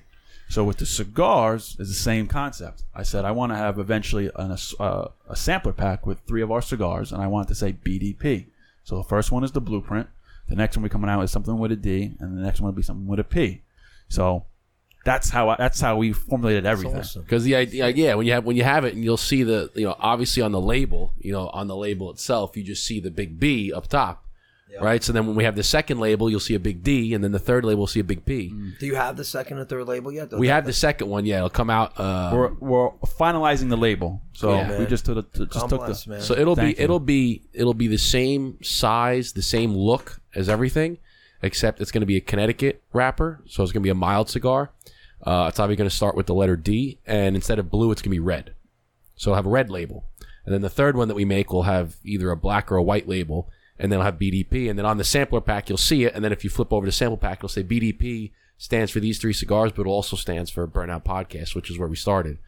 Uh, but it's it's That's awesome. Talk about the It's story. yeah, Talk about the story. The it's journey. you great. know? It's great to actually when we first got it. I can imagine you know when you first created Gravesend and season one, then you finally see that final season. You're watching it and you get like this chill, like this just this feeling throughout your body, like holy shit! Like What was it's- so crazy about that, guys, is that when we finished, you know, the goal was for it to be like, uh, you know, for it to be a network show and for it to be, you know, an HBO show or that that was the goal. Um, but we we had we were limited on funding to to start the show, and uh, and, and we were able to get it out, and and it came out right around COVID, and we didn't have a big marketing budget. We didn't have like that much to like market the show, um, and it, it it came out, and it just literally in like a week or two, it just got it just like everyone was talking like it just went, it just like just went viral. yeah on on its own It was without also like- during COVID. it, yeah. it was True, just- yeah. It was like, and then it was trending like in the top, like number one for a while on Amazon, and it just kept, and it just kept building up, and then you know, the first, the first, um, and, and it also because I was gonna be on some podcasts and some talk shows and stuff like that, but everything was shut down, mm. and it was right when it first happened, so I I couldn't get the opportunities. But then you know Elvis Duran was talking about it on on Z100 Oh, yeah, okay. Elvis Duran, he the Z Morning Zoo. it, and then I went on his show, and then everything started to just you know come together, and then you know, and then we just built up a bigger cast, you know, from Dice Clay to to Chaz and all, all these great people that are part of the show. My now. wife, It's my great. wife's Fran best Drescher friend, and every- my wife's best friend from college from Dyker Heights. So she came over. My wife's four months pregnant, so she they're best friends, like do or die. You know, she doesn't live, but you know, live where we live, but she's like that do or die. You know, it's the Brooklyn blood, like it's something in there because she is her do or die best friend. So she was over my place the other day, and I'm like, I said, uh, you know, how you doing this? And I said, you ever hear of the show Gravesend? She's like, oh, oh of course, I, my friends are obsessed with it. I'm, I'm like, yeah. I said, you know, I'm having Will. She's like, oh, oh my god, I gotta tell all my friends. I'm like, you, are you guys? and She's like, that's all, all they ever talk about. We have to tell all my, I have to tell all my friends. I'm like, all right. I said, let them know. well, well, that's the that's the thing. Like like you guys said, you start something, and and and you watch it blossom. First, you got to get it to the you got to get it out, mm. and and you have to. I learned this even in, in my career and and as an actor, and I try to tell this to young actors because like my better days came later in life as an actor. I was working, I was getting parts, and had an agent, and You were grinding. You were grinding, grinding. grinding, grinding, grinding. And and a lot of the actors that I started with aren't in the business anymore. Um, and, and it's a it's a very being an actor, and that's why there's a part of me sometimes that, but I know my son has it in him. And that's there's another thing that I want to say is that this is there's two points to this, but you know when you you know you have it in you when you go to a set and you're like an extra, let's just say, right? And you're sitting around all day. You're sitting and holding, or this is like the very beginning stages of actors. And like I always tell people, it's not as glamorous as you think it is. There's a lot of waiting around. And the people that can sit there and wait seven, eight hours, nine hours, ten hours, and then get their chance to even just be in the background behind the stars. Yeah, not even a line. and just the people that, that that that can get through that are the people that can get to the next level. That's one part of it. And the next thing is is that it's a really hard and this, this is just something that everything in life there's a lot of things that are difficult but this is at, like beyond difficult to to get recognition and to and to get in movies and to be seen. Um and it's hard because you got to work as a waiter. You have to have a job that can let you leave. And it's the people that that that stay with it and and and and follow their dream. And, and it- there was times I was in tears like days where I was just like yeah shit's not happening and things ain't working out. And and and and, and you're discouraged and you can't pay your rent and, and like you you're you're you hardly have any money and, and but you gotta you gotta just keep going. You keep going. And, and like you know what I'm saying? A lot of people give up. Yeah, the, throw in the the- the thing is is that that I say is when you finish when you go through your life and you get like what if? Mm. Yeah. oh, I agree. so preach, so so preach on this. what, what- the what if and there's there's there's a lot of people out there that are that are more talented than all of us in this room But they don't that go that, for it. that that that are what ifs I, you know, I, I will speak on that. My uh, and, and yeah, I got something to say for that too. That's, my uh, you my know, father. it's like Go ahead. Okay. My uh my father, he started a few businesses. We had a plumbing supply business at one point. We had a, a gourmet hot dog restaurant for a couple, you know, for five years or so in Huntington, and you know, I think the max for each one was like maybe five or six years. But I always asked my dad, like, you know, was it worth what you did? Like, you know, you had to pour your own money into it. You know, it wasn't as successful as it was. And he said, listen, when I lay in bed, I know I just did it because if I had to lay in bed and said, "What if I was the most successful hot dog plumbing supply guy ever?" I would have that would have killed me. He's like, I tried it, it didn't work out, and I'm still here. He's Yeah. like, he's like, so whatever you do, just don't ever have a you don't want a what if. No, you can sleep better there, at night. there was Exactly. a there was a quote that somebody I had heard somewhere. I forgot who said it. Maybe I read it, but it stuck with me because it said, "The greatest fear that you can have is getting to the end of your days and you're on your deathbed, and you're faced with the ghosts of everything that you could have been, but you didn't because you were scared to go after it." So somebody had said, and I, I sat there and said, "You're at the end of your, you're laying on your deathbed." And you see the ghosts of all the things that you could have been, but you didn't. I'm like, well, shit. Now it's like now you, no matter whatever it is, whatever it is, if you want, if you, if you want it to be this, go after it because the worst thing that can happen is you didn't go after it, and now you come to the end of your days. You're 90 years old, and you're like, now you see the picture of what what would have happened if you would have went here. Here's what you would have been if you would have went after that, but you didn't go after it. Exactly. And the thing is, is that the odds are against it. If you're reaching for like high, high, and I'm not trying to, because it's all positivity here. yeah. No, I It's all- get, get what this you're is saying. all positivity. It's hard. It's hard to. It- it's all positivity. When you're reaching for levels of whatever that may be, being a baseball player, being a guitarist, being a singer, being an actor, being a director, eh, when you're reaching for for for really high levels, it, it the, the odds are very against that you're going to to get. But you have to swing the bat, Mm. And if you could keep swinging the bat, and you could keep swinging the bat, and you you're gonna hit the ball. Eventually, you're gonna hit the ball, and then Yeah. you know maybe maybe you hit a single, but you still hit a single. Yep. You got to keep, like, I failed many times. I failed many times with things in, in, in movies and just different things and then learning experiences. And, and, but you just try to just always try to get better and try to learn from your mistakes and, and, and try to do, do better. Well, there's a perfect like It's all about the journey, not the baseball, destination, Perfect you know? baseball analogy is if you go your entire career and you're a 300 hitter, you're in the Hall of Fame, Exactly. and you failed 70 percent of the time. Think about that. you you failed, Very- you very- missed, and very- didn't hit 70 percent of the time, and you're still Hall Exactly. of Famer. Exactly. And then the other point of it that you were saying, like, listen, it's very, very difficult to be to get to that level of greatness. If you're trying to strive for a level of greatness, it is very difficult. The percentages are very low. However, if you don't go after it, the percentage is zero that you'll get there.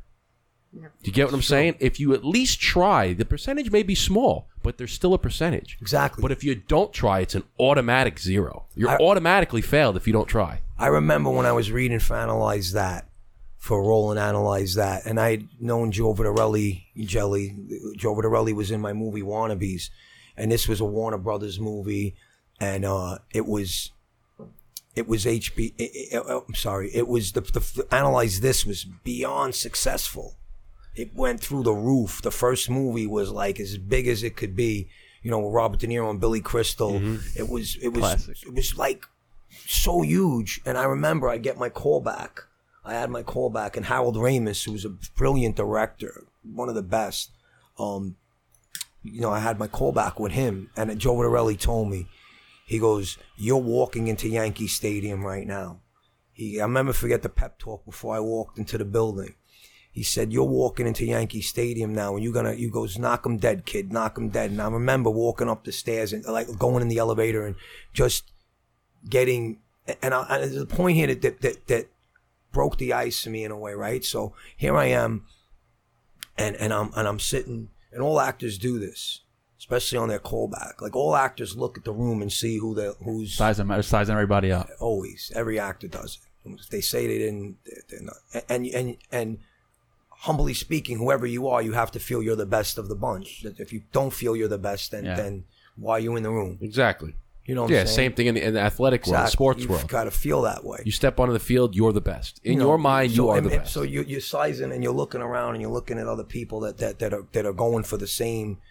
That now it's down to like the last group of people, um, and, and I'll never forget. I, I I I was so like enamored by this director, and I went to the bathroom, and who opens up the door? He he just he was seeing people, and he he he's, he comes out, and he and he's right next to me in the bathroom, and I go, Mr. Ramis, it's it's an honor, honor, I'm honored to even be next to you. He goes, I seen your tape. He goes, uh, I seen some of your work. He goes, uh, you're you're you're doing your thing yourself, and it just kind of made me feel like all like, that like shit. tension, kind of like I'm a fucking man over here, baby. it was like it was like and i always say it guys it's like there was those days and like you like you guys have people sitting in the seat you you never thought you would be sitting in the seat were you Hundred right percent. Yeah. you, 100 you, yeah. you, you're, you're sitting you, you guys right now. it's like, and there's other people and there's a lot of people you know you, you're sitting down and like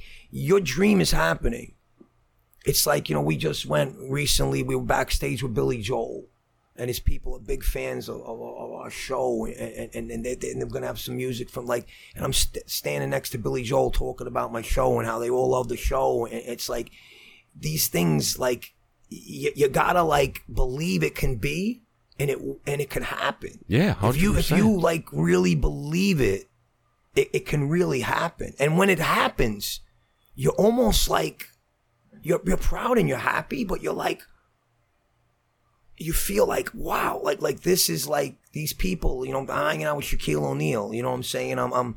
I'm, I'm with people that like I looked up to and Yeah. seen Darryl Strawberry and, and Ralph Macchio at my premiere and all these people like people that I looked up my whole life. Um, it, it's just it, wi- it- it's wild, really right? yeah, and, and, and it's it's humbling, and it, and you just got to always remember that that how grateful you are that you're there. You can't ever forget that, and you can never be like, oh, I'm the greatest. Oh, I'm this. You got to always stay like, you- and you always got to stay hungry. Of and, course. and just be, Yeah, I agree. and be grateful that you're talking to these people, and then you have them in your phone number. You know, I'm texting John Travolta Yeah. and I'm working with a John Travolta who I who I brought back to Brooklyn in, in front. Like, like that's another like thing I'm to talk about. Um, how how this feeling was is that you know I'm a kid and I love Saturday Night Fever. It's my favorite movie. I'm from Brooklyn, and Saturday Night Fever to me was the best movie ever made. And then I get a part co-starring with John Travolta in, in the movie, and then we we decide to do, we're doing an event, and it's in front of the pizzeria that that John Travolta walked with the paint can, and we shut down 86th Street, and me and John Travolta are on stage in front of 10,000 people in my neighborhood, and John Travolta's standing next to me. You're like, like- you're living a dream. It's like Crazy. yes, yes, and and and, it- and it's it's a blessing, and it's just just keep keep, and then it could be someone else, and it could be someone else, and it's just just experiences of your life. And that's what I'm saying is is that if you if you retreat and you say, you know what, this is too hard, it ain't working out, I ain't paying the rent, I gotta get a job, I gotta do this, I got I gotta get I got I need stability. It's almost impossible to have stability as an artist. It's almost impossible. Two percent of artists have stability. Two percent, my friend, have have stability. Pay their just enough to pay their their normal It's hard. bills. It's hard. You know what I'm saying? But you have to keep the mindset that you can do that. And that's why when I set out to do this show, um, I really believed it could it could it could go. And, and and you know when when my son and I when we walked into Creative Artist Agency CAA, which is the biggest agency, and when we had a meeting with these people, we're walking into a place that represents Oliver Stone and Martin Scorsese and Leonardo DiCaprio and like the, the biggest of the biggest that they ever the, the, the top people in their craft, and you're walking into a building like that, you're you're like Surreal for sure. You're living a But dream. it's all worth Yeah. it. the point of this is this can happen for people. Like if you if you for if, if you if, if you it, it, you have to believe and and do it and just just just don't get discouraged and go. You know that's the Yep. whole point. And I, I I I run into a lot of younger actors that are struggling and stuff, and I and I say, guys, you know, go just just keep keep at it. Don't worry about it. Just just keep at it. You know, and it's not for everybody. It isn't because it, it's it's a tough life too. I I remember one time Joe Pesci. They interviewed Joe Pesci once, and they said about you being an actor. What could what could you? And he said, don't do it because it's like it's it's hard. Mm-hmm. It's you know, and, and and that's why a lot of times I always say I give credit to those people that live in small towns, like in the middle of Idaho or the middle of Midwest or in like farms. They live on a farm and they just wanted to do something and they get on a plane and they move to New York City and they live with three people in a in a, in a, in a walk up apartment and they're uh, and they're getting on the train and they're going to work in a bar doing shit they can't stand and having people telling them stuff and they're waiting tables and and and but they're there They make got- it. They're they- making they it happen. came and they did it. You know, Denzel Washington probably went to California. He wasn't, and, and, it happened, right? You know what I'm saying? It's You're like making it's it like, happen. You're making you know it what I'm saying? That's why I love Pretty Woman because at the end Oh, of I the just movie, watched it's that the like other you know day. what I'm saying? It's like It's a great the movie. dream. You know what I'm saying? It's like you have to, if you want it, you got to go for it. It's like you had said. There's no. There's no plan B. Right. It's figure out a way to make plan A work. And you had said, listen, it's gonna be hard. Like it's not easy. Anything worth having is not easy. It's gonna come hard, right? If it was easy, everybody would be doing it. But the question is, what type of hard do you want? Right? I read some that said being rich is hard, right? But being poor is also hard. Which type of hard do you want? Right? Being in good shape is hard. Being in bad shape is also hard. Which type of hard do you want? Uh, Okay. 100%. So it's like it's going to be hard either way. And what you had said, it's a small percentage that you're going to, but if you don't go, it's an automatic zero and it's going to be hard. So it's like, do you want to have no success and be ver- ver- have life be very difficult? Or do you want to have the hard way and have and life be super successful? Like it's hard either way. Pick your hard. Okay, life's tough. It's not easy. get a helmet. Okay. No, Just figure it out. Do it if you want it. Keep going after it. Don't let anybody tell you that you can't do it. You just keep going one step at a time. Keep at it. Keep at it. Keep at it. And eventually, the odd it's it's it's like a mathematical certainty that if you just keep trying, that you'll eventually get it. It will happen. If you don't quit and you don't give up, eventually, it'll happen. It may not happen today, may not happen tomorrow, may not happen in 10 years, but eventually it's gonna happen. See why I make it my partner? Oh, that's great. No, you guys have great energy. It- it's- it's like- I'm feeling the energy in this room. Even completely. with season two, right? When we finished season one, I'm just gonna and, slide this this and- way. Oh yeah, that's right. And me and him were talking ab- about doing season two without a network backing it financially, putting up the money for it. It's like you got to shoot nine episodes, raise the financing, make sure you know uh, we we got all these actors that were interested in it from from the release of season one, but such a not an easy thing to do. You know, it was it was hard, and at the end of it, to to go to the premiere and then see that we're we're premi- we're showing the two shows, and that the next day those nine episodes are going to be available on Amazon Prime. It it's crazy. You like pinch yourself thinking about it. Yeah. sometimes. Yeah, what was it? What was the feeling like for you when you finally, when you guys finished, you know, season one, Was that- was- season two? What was the feeling like for you? Because you know, you're obviously not in the business as long as your father is, and this is like the beginning of your career, to- right? To be honest, with you, so I wasn't in season one at all. I, I was working in the background, Well, you were helping working in with the producing, so yeah, yeah. Um, and I also would help with some of the directing. So he's on camera a lot. He's the main character. So, like I said earlier, I I knew all the scripts. You know, me and him know know the story better than anyone else. So I would always watch his back in season one and make sure everything looked good. Um, but then when we finished with season one, I I remember like just me and him talking about it, and he was saying, you know, we got to do season two. Everyone's asking for season two, and all these actors are reaching out to me, and I'm like, you sure you really want to take on that? You know, you want to take this on? You know, because it's not like HBO is you know can't writing the check. Yeah. You you do you really want to do this because you know that it's. It's not, It's gonna it's be not harder be than easy. the It's going to be yeah, hard. yeah, it's yeah. getting a lot harder. The first season was only four episodes. You know, the second now you're season's nine double, episodes. more. Yeah, but way, uh, Way longer content. episodes.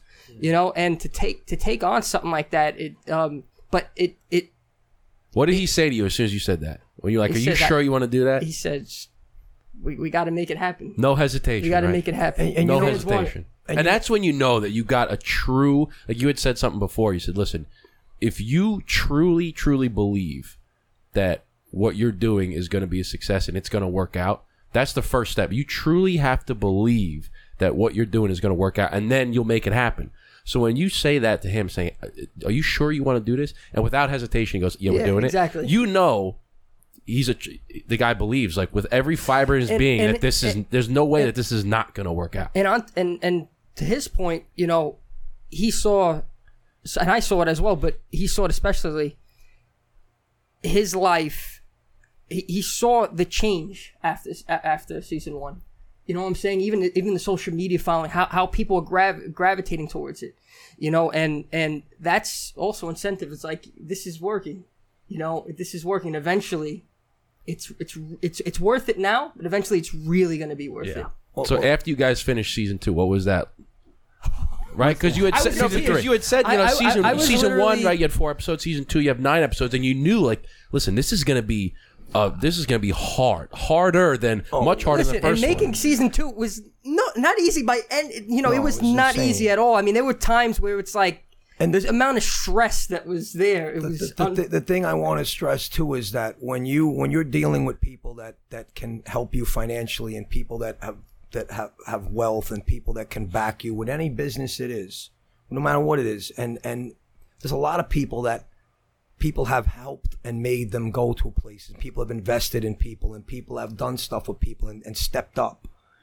Is if you look at someone and you talk to them and you and whenever I've talked to people through all these years and I've made deals work is that I was always had a passion and I always believed in what I could do and I always believed it could be successful. And and and I think that when you around people that have success and they see it in you and they know if they're going to roll with you they could see you know what? I'm going to take a chance with this person. And another thing is I'm I'm grateful for the people that believed in us. There's a lot of people that believed in us and helped us get to this point. And I cannot say more how much, how grateful I am to those people that actually said, you know what, I'm with you. I'm with you. And even the actors that said, I'm with you, like a Chaz Palminteri. and the crew. like, like people that are with you. And, and, and I'm, I'm, I'm, I'm gonna, I'm rolling with you. If you got people that are rolling with you and you're a team, you can't be beat. If you have good people, and that's why I love my cast. And I know I missed some names. I just want to say, you know, my my boy Paul Borghese and, and and like Vinny Pastore and all these guys, you know, that, that all these people that we bonded and, and they roll with you. Ah, you know what? I believe that we're gonna do it. I say something else is that none of my actors phoned it in. These guys have been in some major movies. None of them came. They none of them came and said, you know what? Chaz Palminteri, Academy Award nominee, came to play. You know, Chaz Palminteri don't come to set and just like he that he, he came. You know what I'm saying? These, Yeah. these Fran Drescher came. They came ready to roll. They well they saw they saw I imagine all everybody that was backing you and all these actors, they saw the passion that you had when you're telling them, "Listen, this is my vision. This is what I believe." They could feel that, and you can certainly feel that when somebody's bullshitting you or when somebody's truly passionate about what they're speaking about. It's a different type of Oh, energy, exactly, And when you feel that, you're like, "Okay, now this this person means business. I I I'm gonna go with this person." Uh, it, it could be two separate people, and this person's kind of like maybe has quote you know by standards the better idea maybe but the one person's extremely passionate about it you're like i'm gonna go with the passionate Yeah, person but I have my, I, I, I, I talk about my friend Steve Martorano, Cafe Martorano's, the restaurant in, F- in Fort Lauderdale that he first started.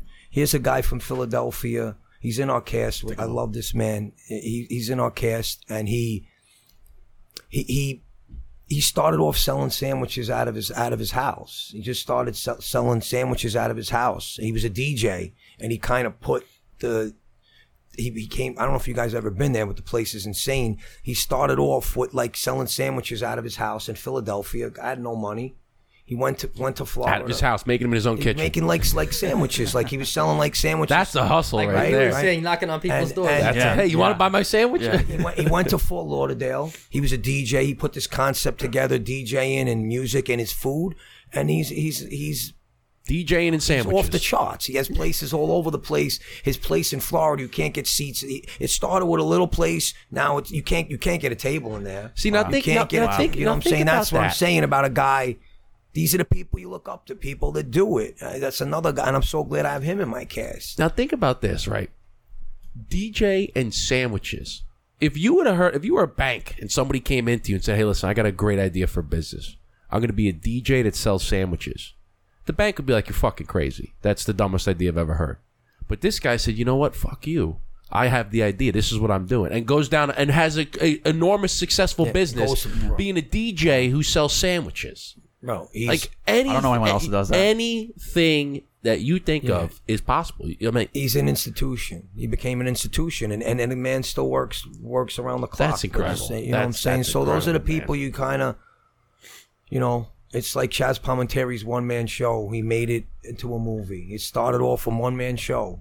One day, Robert De Niro was in One the- day, Robert. Well, De I mean, how wild is that, right? Your first movie ever, you're with Chaz Palminteri, right? yeah Now you're hiring him in your own show. Like that's, That's like full circle fucking right wild, there, my man. man. Like that's That's that- wild. That's something crazy to think about. I'm sure you sometimes you lay in bed, you're like, God damn, that's fucking Well, that's crazy. that's like uh, uh, uh, we had. Um, I don't know if you guys are football fans, but we had a gentleman by the name of Ed Reed on the show. We No, had, of course. He's a I know Steeler fan, so I'm sure he knows. yeah, we had. Uh, No Ed had- Reed. he was know like, Ed Reed. He Ed was like Reed the was- first uh, uh, like football player that we had on on the show, and I remember him coming on. He was just. Uh, He's, he gets on the Zoom because he was down in, in Alabama somewhere. I think he was at his mother's house. But he gets on the show. And he's like, "Hey, what's going on, guy? Eric Justin, I love you guys. I follow your show. You guys are great."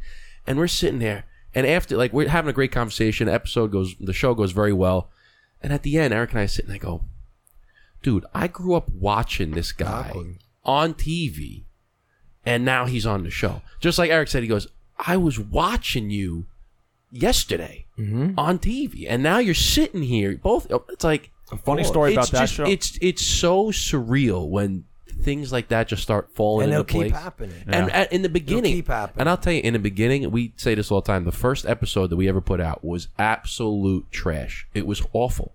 It was. It was. I'm gonna find There it. was none of this. Right. There was no microphones.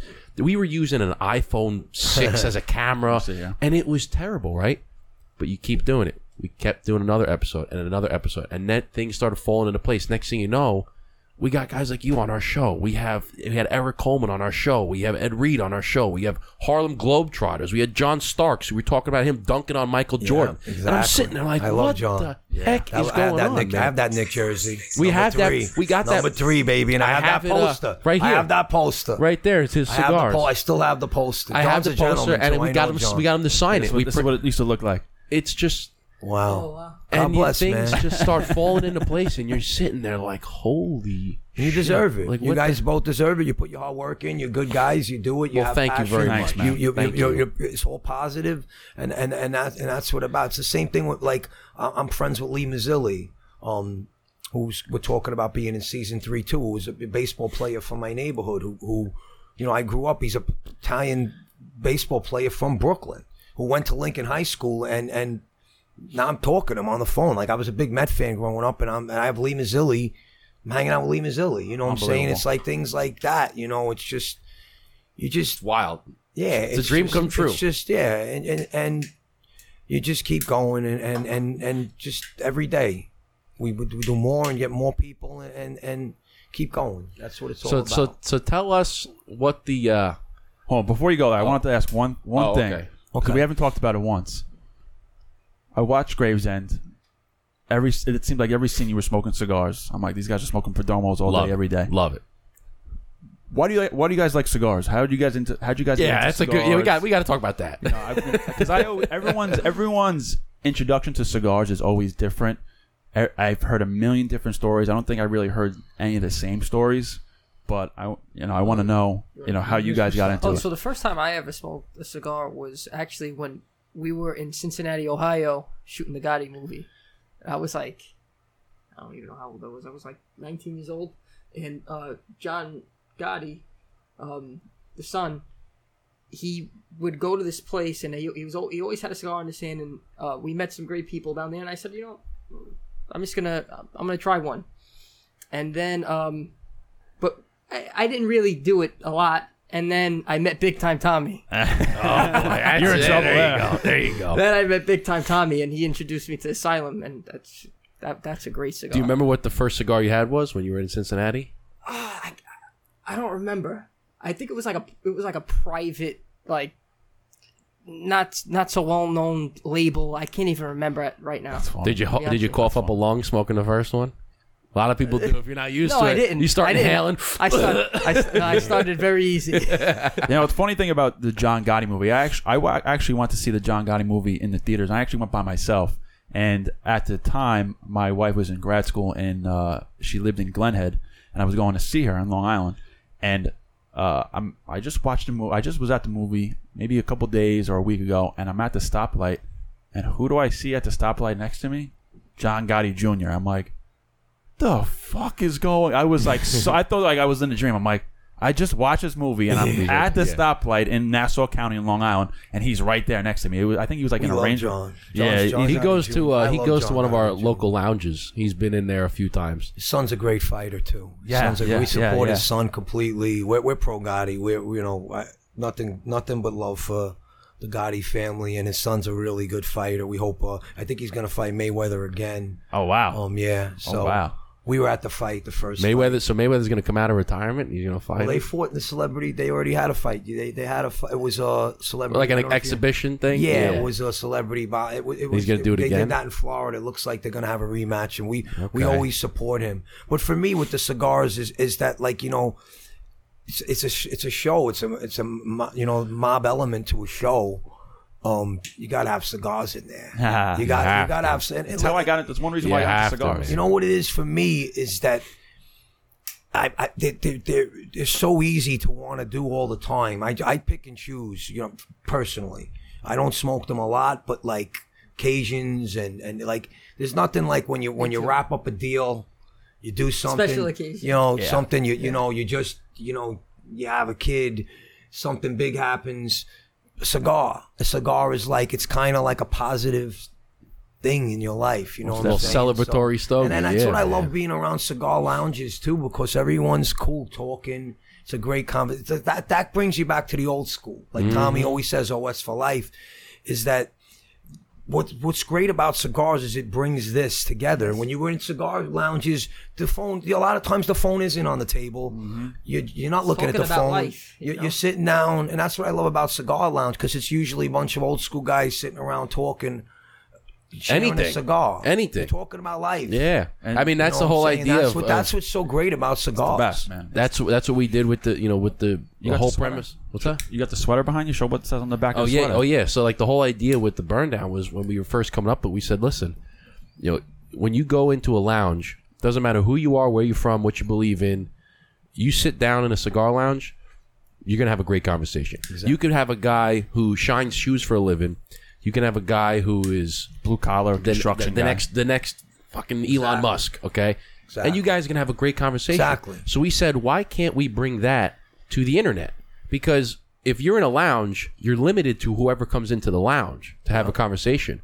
But on the internet, you're it's unlimited. You can have a conversation with anybody. So we came out with these these uh, sweaters, and on the back it says, uh, "Let me see if I pull it up." But like the whole idea is it says bringing people together one cigar at a time, right? And that's that's what we do here. Is I love it. every cigar you sit down, let's have a cigar, let's it. talk. Do you mind, guys, if I I'm dying to go to the bathroom? Yeah, Like, yeah. I Oh, sure. just- I don't yeah. mean to break this up. Can I just use the restroom real quick? I know Go- we're near course, the end, but of can, course. I'm you can, sorry to break You up. can the- go outside here if Yeah, you go want. do I your don't, thing. I don't care. You don't mind if I just go like right Go right there. That's where Bro, we we do go. all the time. do what you got to do. We'll interrogate Cristian over here. No, don't even worry about it. That's go. that's our that's our bathroom. Is right there. Yeah. it happens. It happens. I know. Sometimes podcasts I go too long and uh, people are like, I gotta go. It was, "All a- it was a long drive, and I made sure to Yeah. go before. Well, we're we're we're coming up to the to the end anyway. It's like a minute and uh, hour and thirty eight. But we'll um, I, I feel like it's. I feel like it's been it's longer. flying flying by. Damn, it's it's flying been, by. It's So- been going good. So let me ask. So now now you're you're okay. So like I said, you're starting your you know you're you're early on in your career of of Mm-hmm. acting, of directing, and producing. You're kind of following in your father's footsteps. Where do you see like yourself in the next like 10, 15, 20 years? Do you want to like be be a, a sole director, like direct your own show? Do you want to be? Are you trying to get into some movies? Like, what's Yeah, your? I mean, um, so I have a I have a really good agent. I mean, for, for me, you know, um, not the biggest a- of agencies, but um, it's pretty good for you know they have an office in L.A., uh, New York, and Georgia. Um, so I mean, I think the goal is to kind of pick up the mantle, you know, af- afterwards and, and, and expand and um, you know start doing my own stuff. But I want to wait for the right time to get into the whole production side of things, like me just just me individually. Um, but as far as the acting is concerned, I definitely uh, I want to I want to do different roles. I want to. It was it was great because we just did something that was very different. We did uh, something with Tony Darrow called um, it, it's like this jailhouse beef jerky thing, and we got to play. Indians and, Oh, and we yeah, I've seen throw that. on- I've seen throw- you dressed throw up on- like throw that. Yeah, yeah. The accents and uh, I just want to you know do different things you know and and and I I hope that I I, I really don't want to touch on the mob thing after the show. You know, a Yeah, li- yeah. li- little here and there, but try to break out a little bit and do something. Yeah, Now, something do you different. do you have a? Uh, um, now, I'm ashamed to say this. I haven't seen the seasons yet, and I will. But do you have a role in season two or season three? You said you Oh, didn't yeah. have one in season one. I didn't have one in season one. yeah, Se- bro. He's killing drug dealers and shit. He's killing It's- them all. I love it. I can't, dude. I'm, I can't wait to watch it. I'm gonna be like, listen, honey, I don't care what. We're not watching, you know, So it's, this this uh, chick flick tonight. We're watching fucking Gravesend. Okay. in season two, I play Leo Rossi's nephew, and uh, I, I'm not related to my father at all in the show. We actually share uh, we share a few scenes together. Um, but so let me pause you there. How was that? You're sharing a scene with your father. it was Is that is that not is that not cool, man? Is that not really it- cool? It was it was it was very cool, and it was it was what was great about it was we were playing individuals that were not related at all. So we you get to yell at him at all?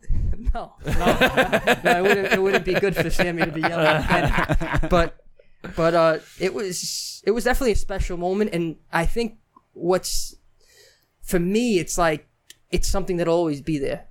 You know, 10 years from now 15 20 you'll always be able to i'll always be able to turn on the on the television and it, you know god willing i have children in the future and, and show them That The was scene. my that was my first acting gig.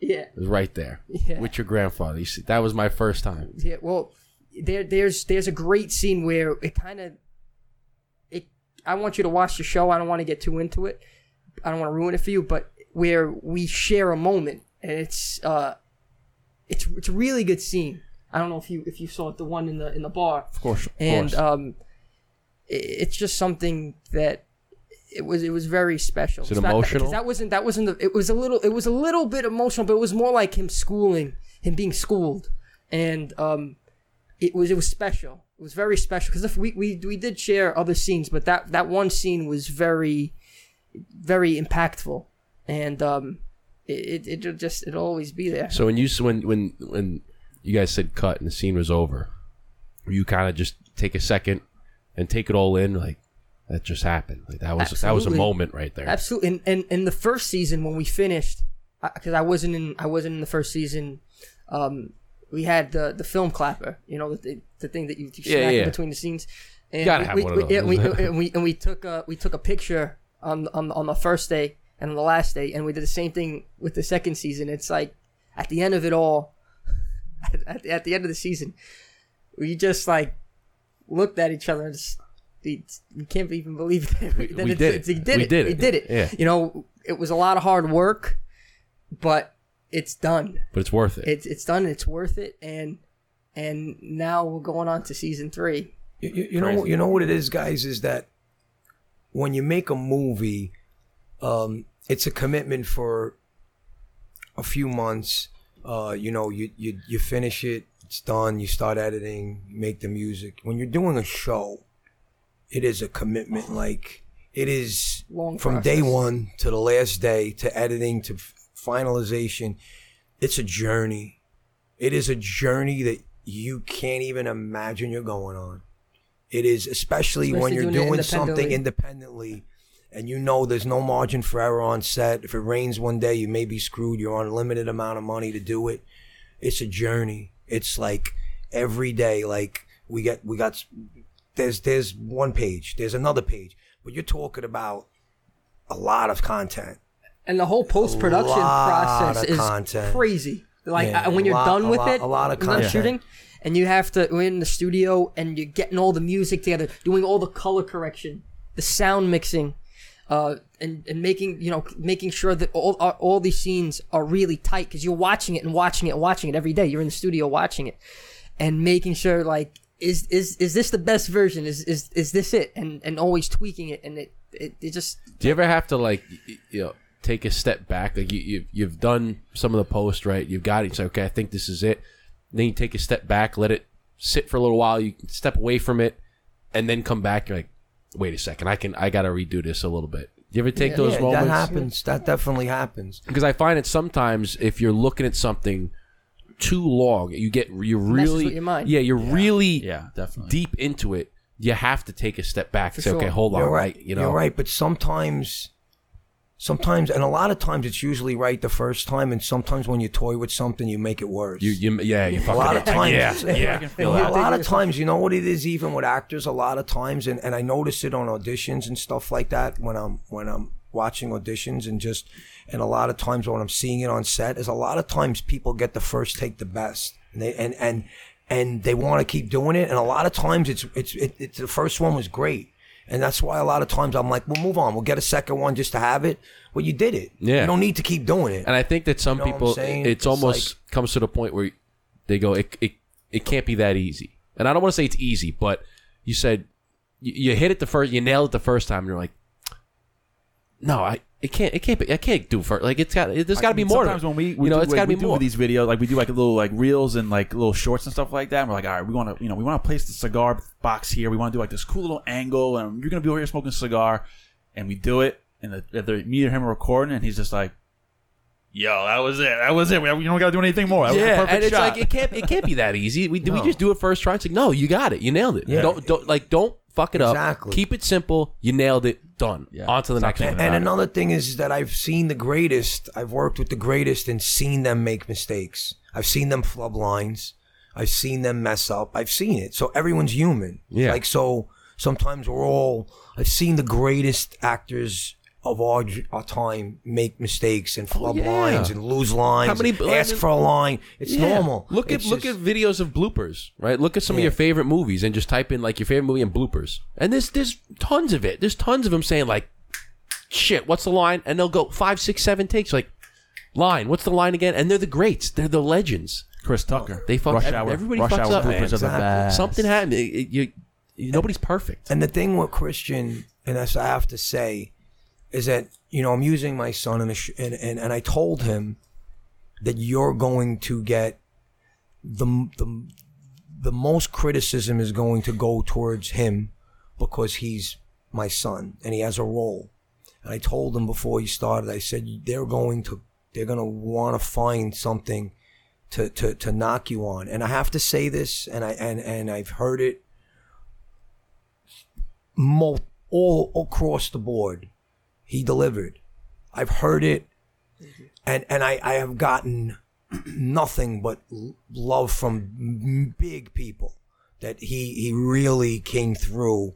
And I haven't gotten no negativity on him at all. And I have to say, he, he really took it very seriously.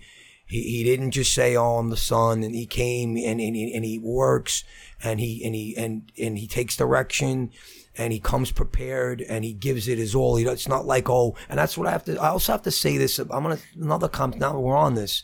I hired Chaz Palminteri's daughter, who was the best on the audition. It didn't just happen because she was Chaz's daughter, Gabriella. She gave the best audition. She fit the part. She didn't come on set like I'm Chaz's daughter, like I'm like I'm, I'm I get special treatment. She came there like like a young actress, hungry actress, not entitled. That's a reflection on Chaz, and it's also a reflection on on how she came there and was not. And then I used Ralph Macchio's daughter, Julia Macchio. Same thing. I'm not Ralph Macchio's kid. I'm I'm I'm Julia. Yeah, I'm my here. own person, and I'm, I'm here my own work. person. Yeah, I'm here. They didn't come entitled, and, and and it's a real reflection of of people that that just they they they, they didn't let it get to their heads, and they came and they did it. And that's what I have to say. I'm very blessed and grateful to have this cast and to be able to work with my son and for for him to deliver like he has. that's probably a very proud moment as a father to hear all those things. I, I, I hear it all the time, and and and it's it's I, I, I every day I hear it, and and he's humble about it, and it's just I get really good accolades on him, and and uh, we can't wait to get into season three and to bring this. We're gonna bring it to another level. Even we're gonna. when bring do you it start shooting level. season three? You um, said June? Around June. Yeah, we're gonna. We're You gonna have bring it to everything another- written out and all the we're, actors we're and getting everything. there. We're getting uh, there. Close. We're, we're putting in all the work in now and getting in. There's going to be some big surprises with some like great new it. people. Can't I wait. like it. I uh, love it. I love it. Well, if you need any two uh, two podcasting cigar guys, you got two guys right here. Yeah, if you guys if you guys need in the background, hey, how you doing? We'll, we'll You pass it by. You guys are. I- I'm. I'm really, really. Happy and I appreciate you coming on Yes, because when you yes. called me, you're like, "Listen, I don't do many podcasts, but I like what you do, and I want to come on yours." And, and, and, that guys, I, means a lot I, to me. I, I mean that, and I, I'm, I'm, I'm saying this humbly again. I get a lot of offers to do stuff like this, a lot, and it's nothing against other people. I just, there's, I have to feel a certain and it doesn't necessarily have to be the biggest or the, I have to feel a certain way about what I who I'm going on with and and and, and how I think it's going to turn out and I- and and and I'm very picky at them and, and I'm very glad I came. Well, we're very Really, grateful I'm for glad you. you guys asked me. And I'm very happy that I came. It's been an amazing experience. Thank you. I, you guys are really, I, I, sky's the limit for both of you. Well, thank you Appreciate very much. Will. Thank you. We, we are So very very lot. grateful that that you guys came. You made the trek out here. We're very grateful that you're on our show. We've had a wonderful conversation with you guys, and we wish you all the best with season three. I can't wait to watch season one and season two. And I'm going to be finishing season two and be like, all right, you gotta you gotta push up that line. June's I can't wait for June. You gotta push it up. You gotta you're, push gonna, it up. you're gonna like it. I'm telling you. But uh, no, we're super. We're very blessed that we have the opportunity to be able to speak with individuals like yourselves Thank you very in much. Smoking cigars and just doing what we love to do. We love to smoke cigars. We love to talk to people. And now we get to do it here at the Burndown Podcast. So, um, thank you very much for for those kind words.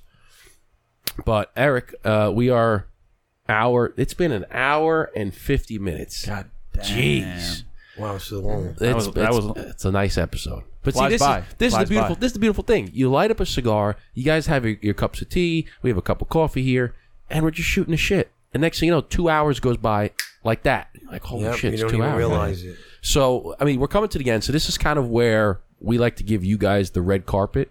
So if you want to let everybody know who's listening and who's watching where they can find you guys, what's the next big thing, when they can, you know, where can they see Gravesend if they want to go watch it, when the next season season's coming out. If you guys have any other projects that you're working on behind the scenes you'd like to talk about, it's kind of your opportunity to plug away and let everybody know what, what they can expect.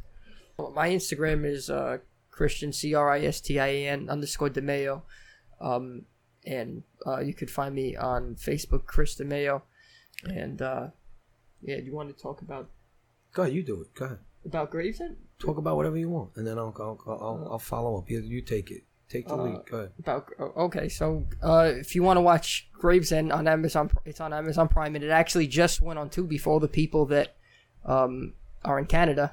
The heck is Tubi? Nah, I watched Tubi, bro. I have been watching Tubi for months. I, don't know I'm on Amazon across- Prime, man. I found I came across Tubi and I was like, "What?" The? I'm like, "There's a lot of good shit on here, and it's for free." I'm like, "Oh shit!" And my And now like, "What's Tubi?" But I wa- I've been watching season two again. On now it's on Tubi. And there's That's why I four watch it. episodes, season one, nine on season two, right? Yeah, four Okay. episodes, season one, nine on season two. How And long then are the episodes? Like an hour long? The, f- the first season they're like uh like what like thirty minutes, right? And then the second season they're a little bit longer, like forty five, Okay. like around that area. So you can Some of watch them them all in a day. You can watch the whole thing in a day. You Yeah. can watch everything. Yeah, in one depending. day. That's thirteen. You- that's thirteen. That's thirteen hours. Yeah, A little bit less. Get some popcorn on Saturday. There you and go, call it a man. day. All you need is a rainy day, and you're good. Man. Yeah, and that, so you could binge watch. A lot of people binge watch the whole. A lot of that, that's what I love when people tell me I binged it. Yeah. I binged it. I couldn't get. I had to keep going. Uh, yeah, Amazon Prime and Tubi. Now we're on Tubi, uh, and now it's going overseas into other countries. It's picking up more steam. It's funny how things sometimes, even later on, keep getting like The Sopranos. And people keep rewatching The Sopranos I mean, and stuff still like going on today. And people keep rewatching Gravesend, and more people are talking about it. We appreciate everyone's support. A lot of the fans are the reason why we keep moving and why we're building more of a cast in season three. Some going to be some great new people coming on season three, and you guys wait till you see what happens between Charlie and Caesar. As you guys know how we ended in the last episode. go. You guys are going to be in for a wild ride of coming up in season three. I also want to mention that um, I appreciate all the fans that people that have been buying our our, our clothing brand, um, Brooklyn brand. That's right, my Uh, Brooklyn brand. Yeah, it's www.mybrooklynbrand.com, and uh, we we have uh, it's on Instagram, mybrooklynbrand.com. The great you could follow the Gravesend page on Instagram too, um, Gravesend series. Um, you know, my my William DeMeo f- find me on Instagram, but you know we appreciate all the people and this the, you know our velours are really really keep moving. We appreciate everybody repping and being proud. Uh, we're grateful to to you all. Thank you so much. Well, Cristian thank you guys. Will, yes. God bless is the main thing. Thank you. Yeah, God is God good Yes. all the time. God bless. God is great. Jesus, yes, He you know. is. That's it. I did see. I did see that by the way on on. You have uh, John three sixteen on your bio, I believe. Absolutely. Yeah, love it. I have that. Love I it. have that same ring that you have on your pinky, but it definitely it definitely doesn't fit me anymore. I think I got it when I either my communion. Cross ring is beautiful. It's in my it's in my jewelry box, but it don't fit me no more.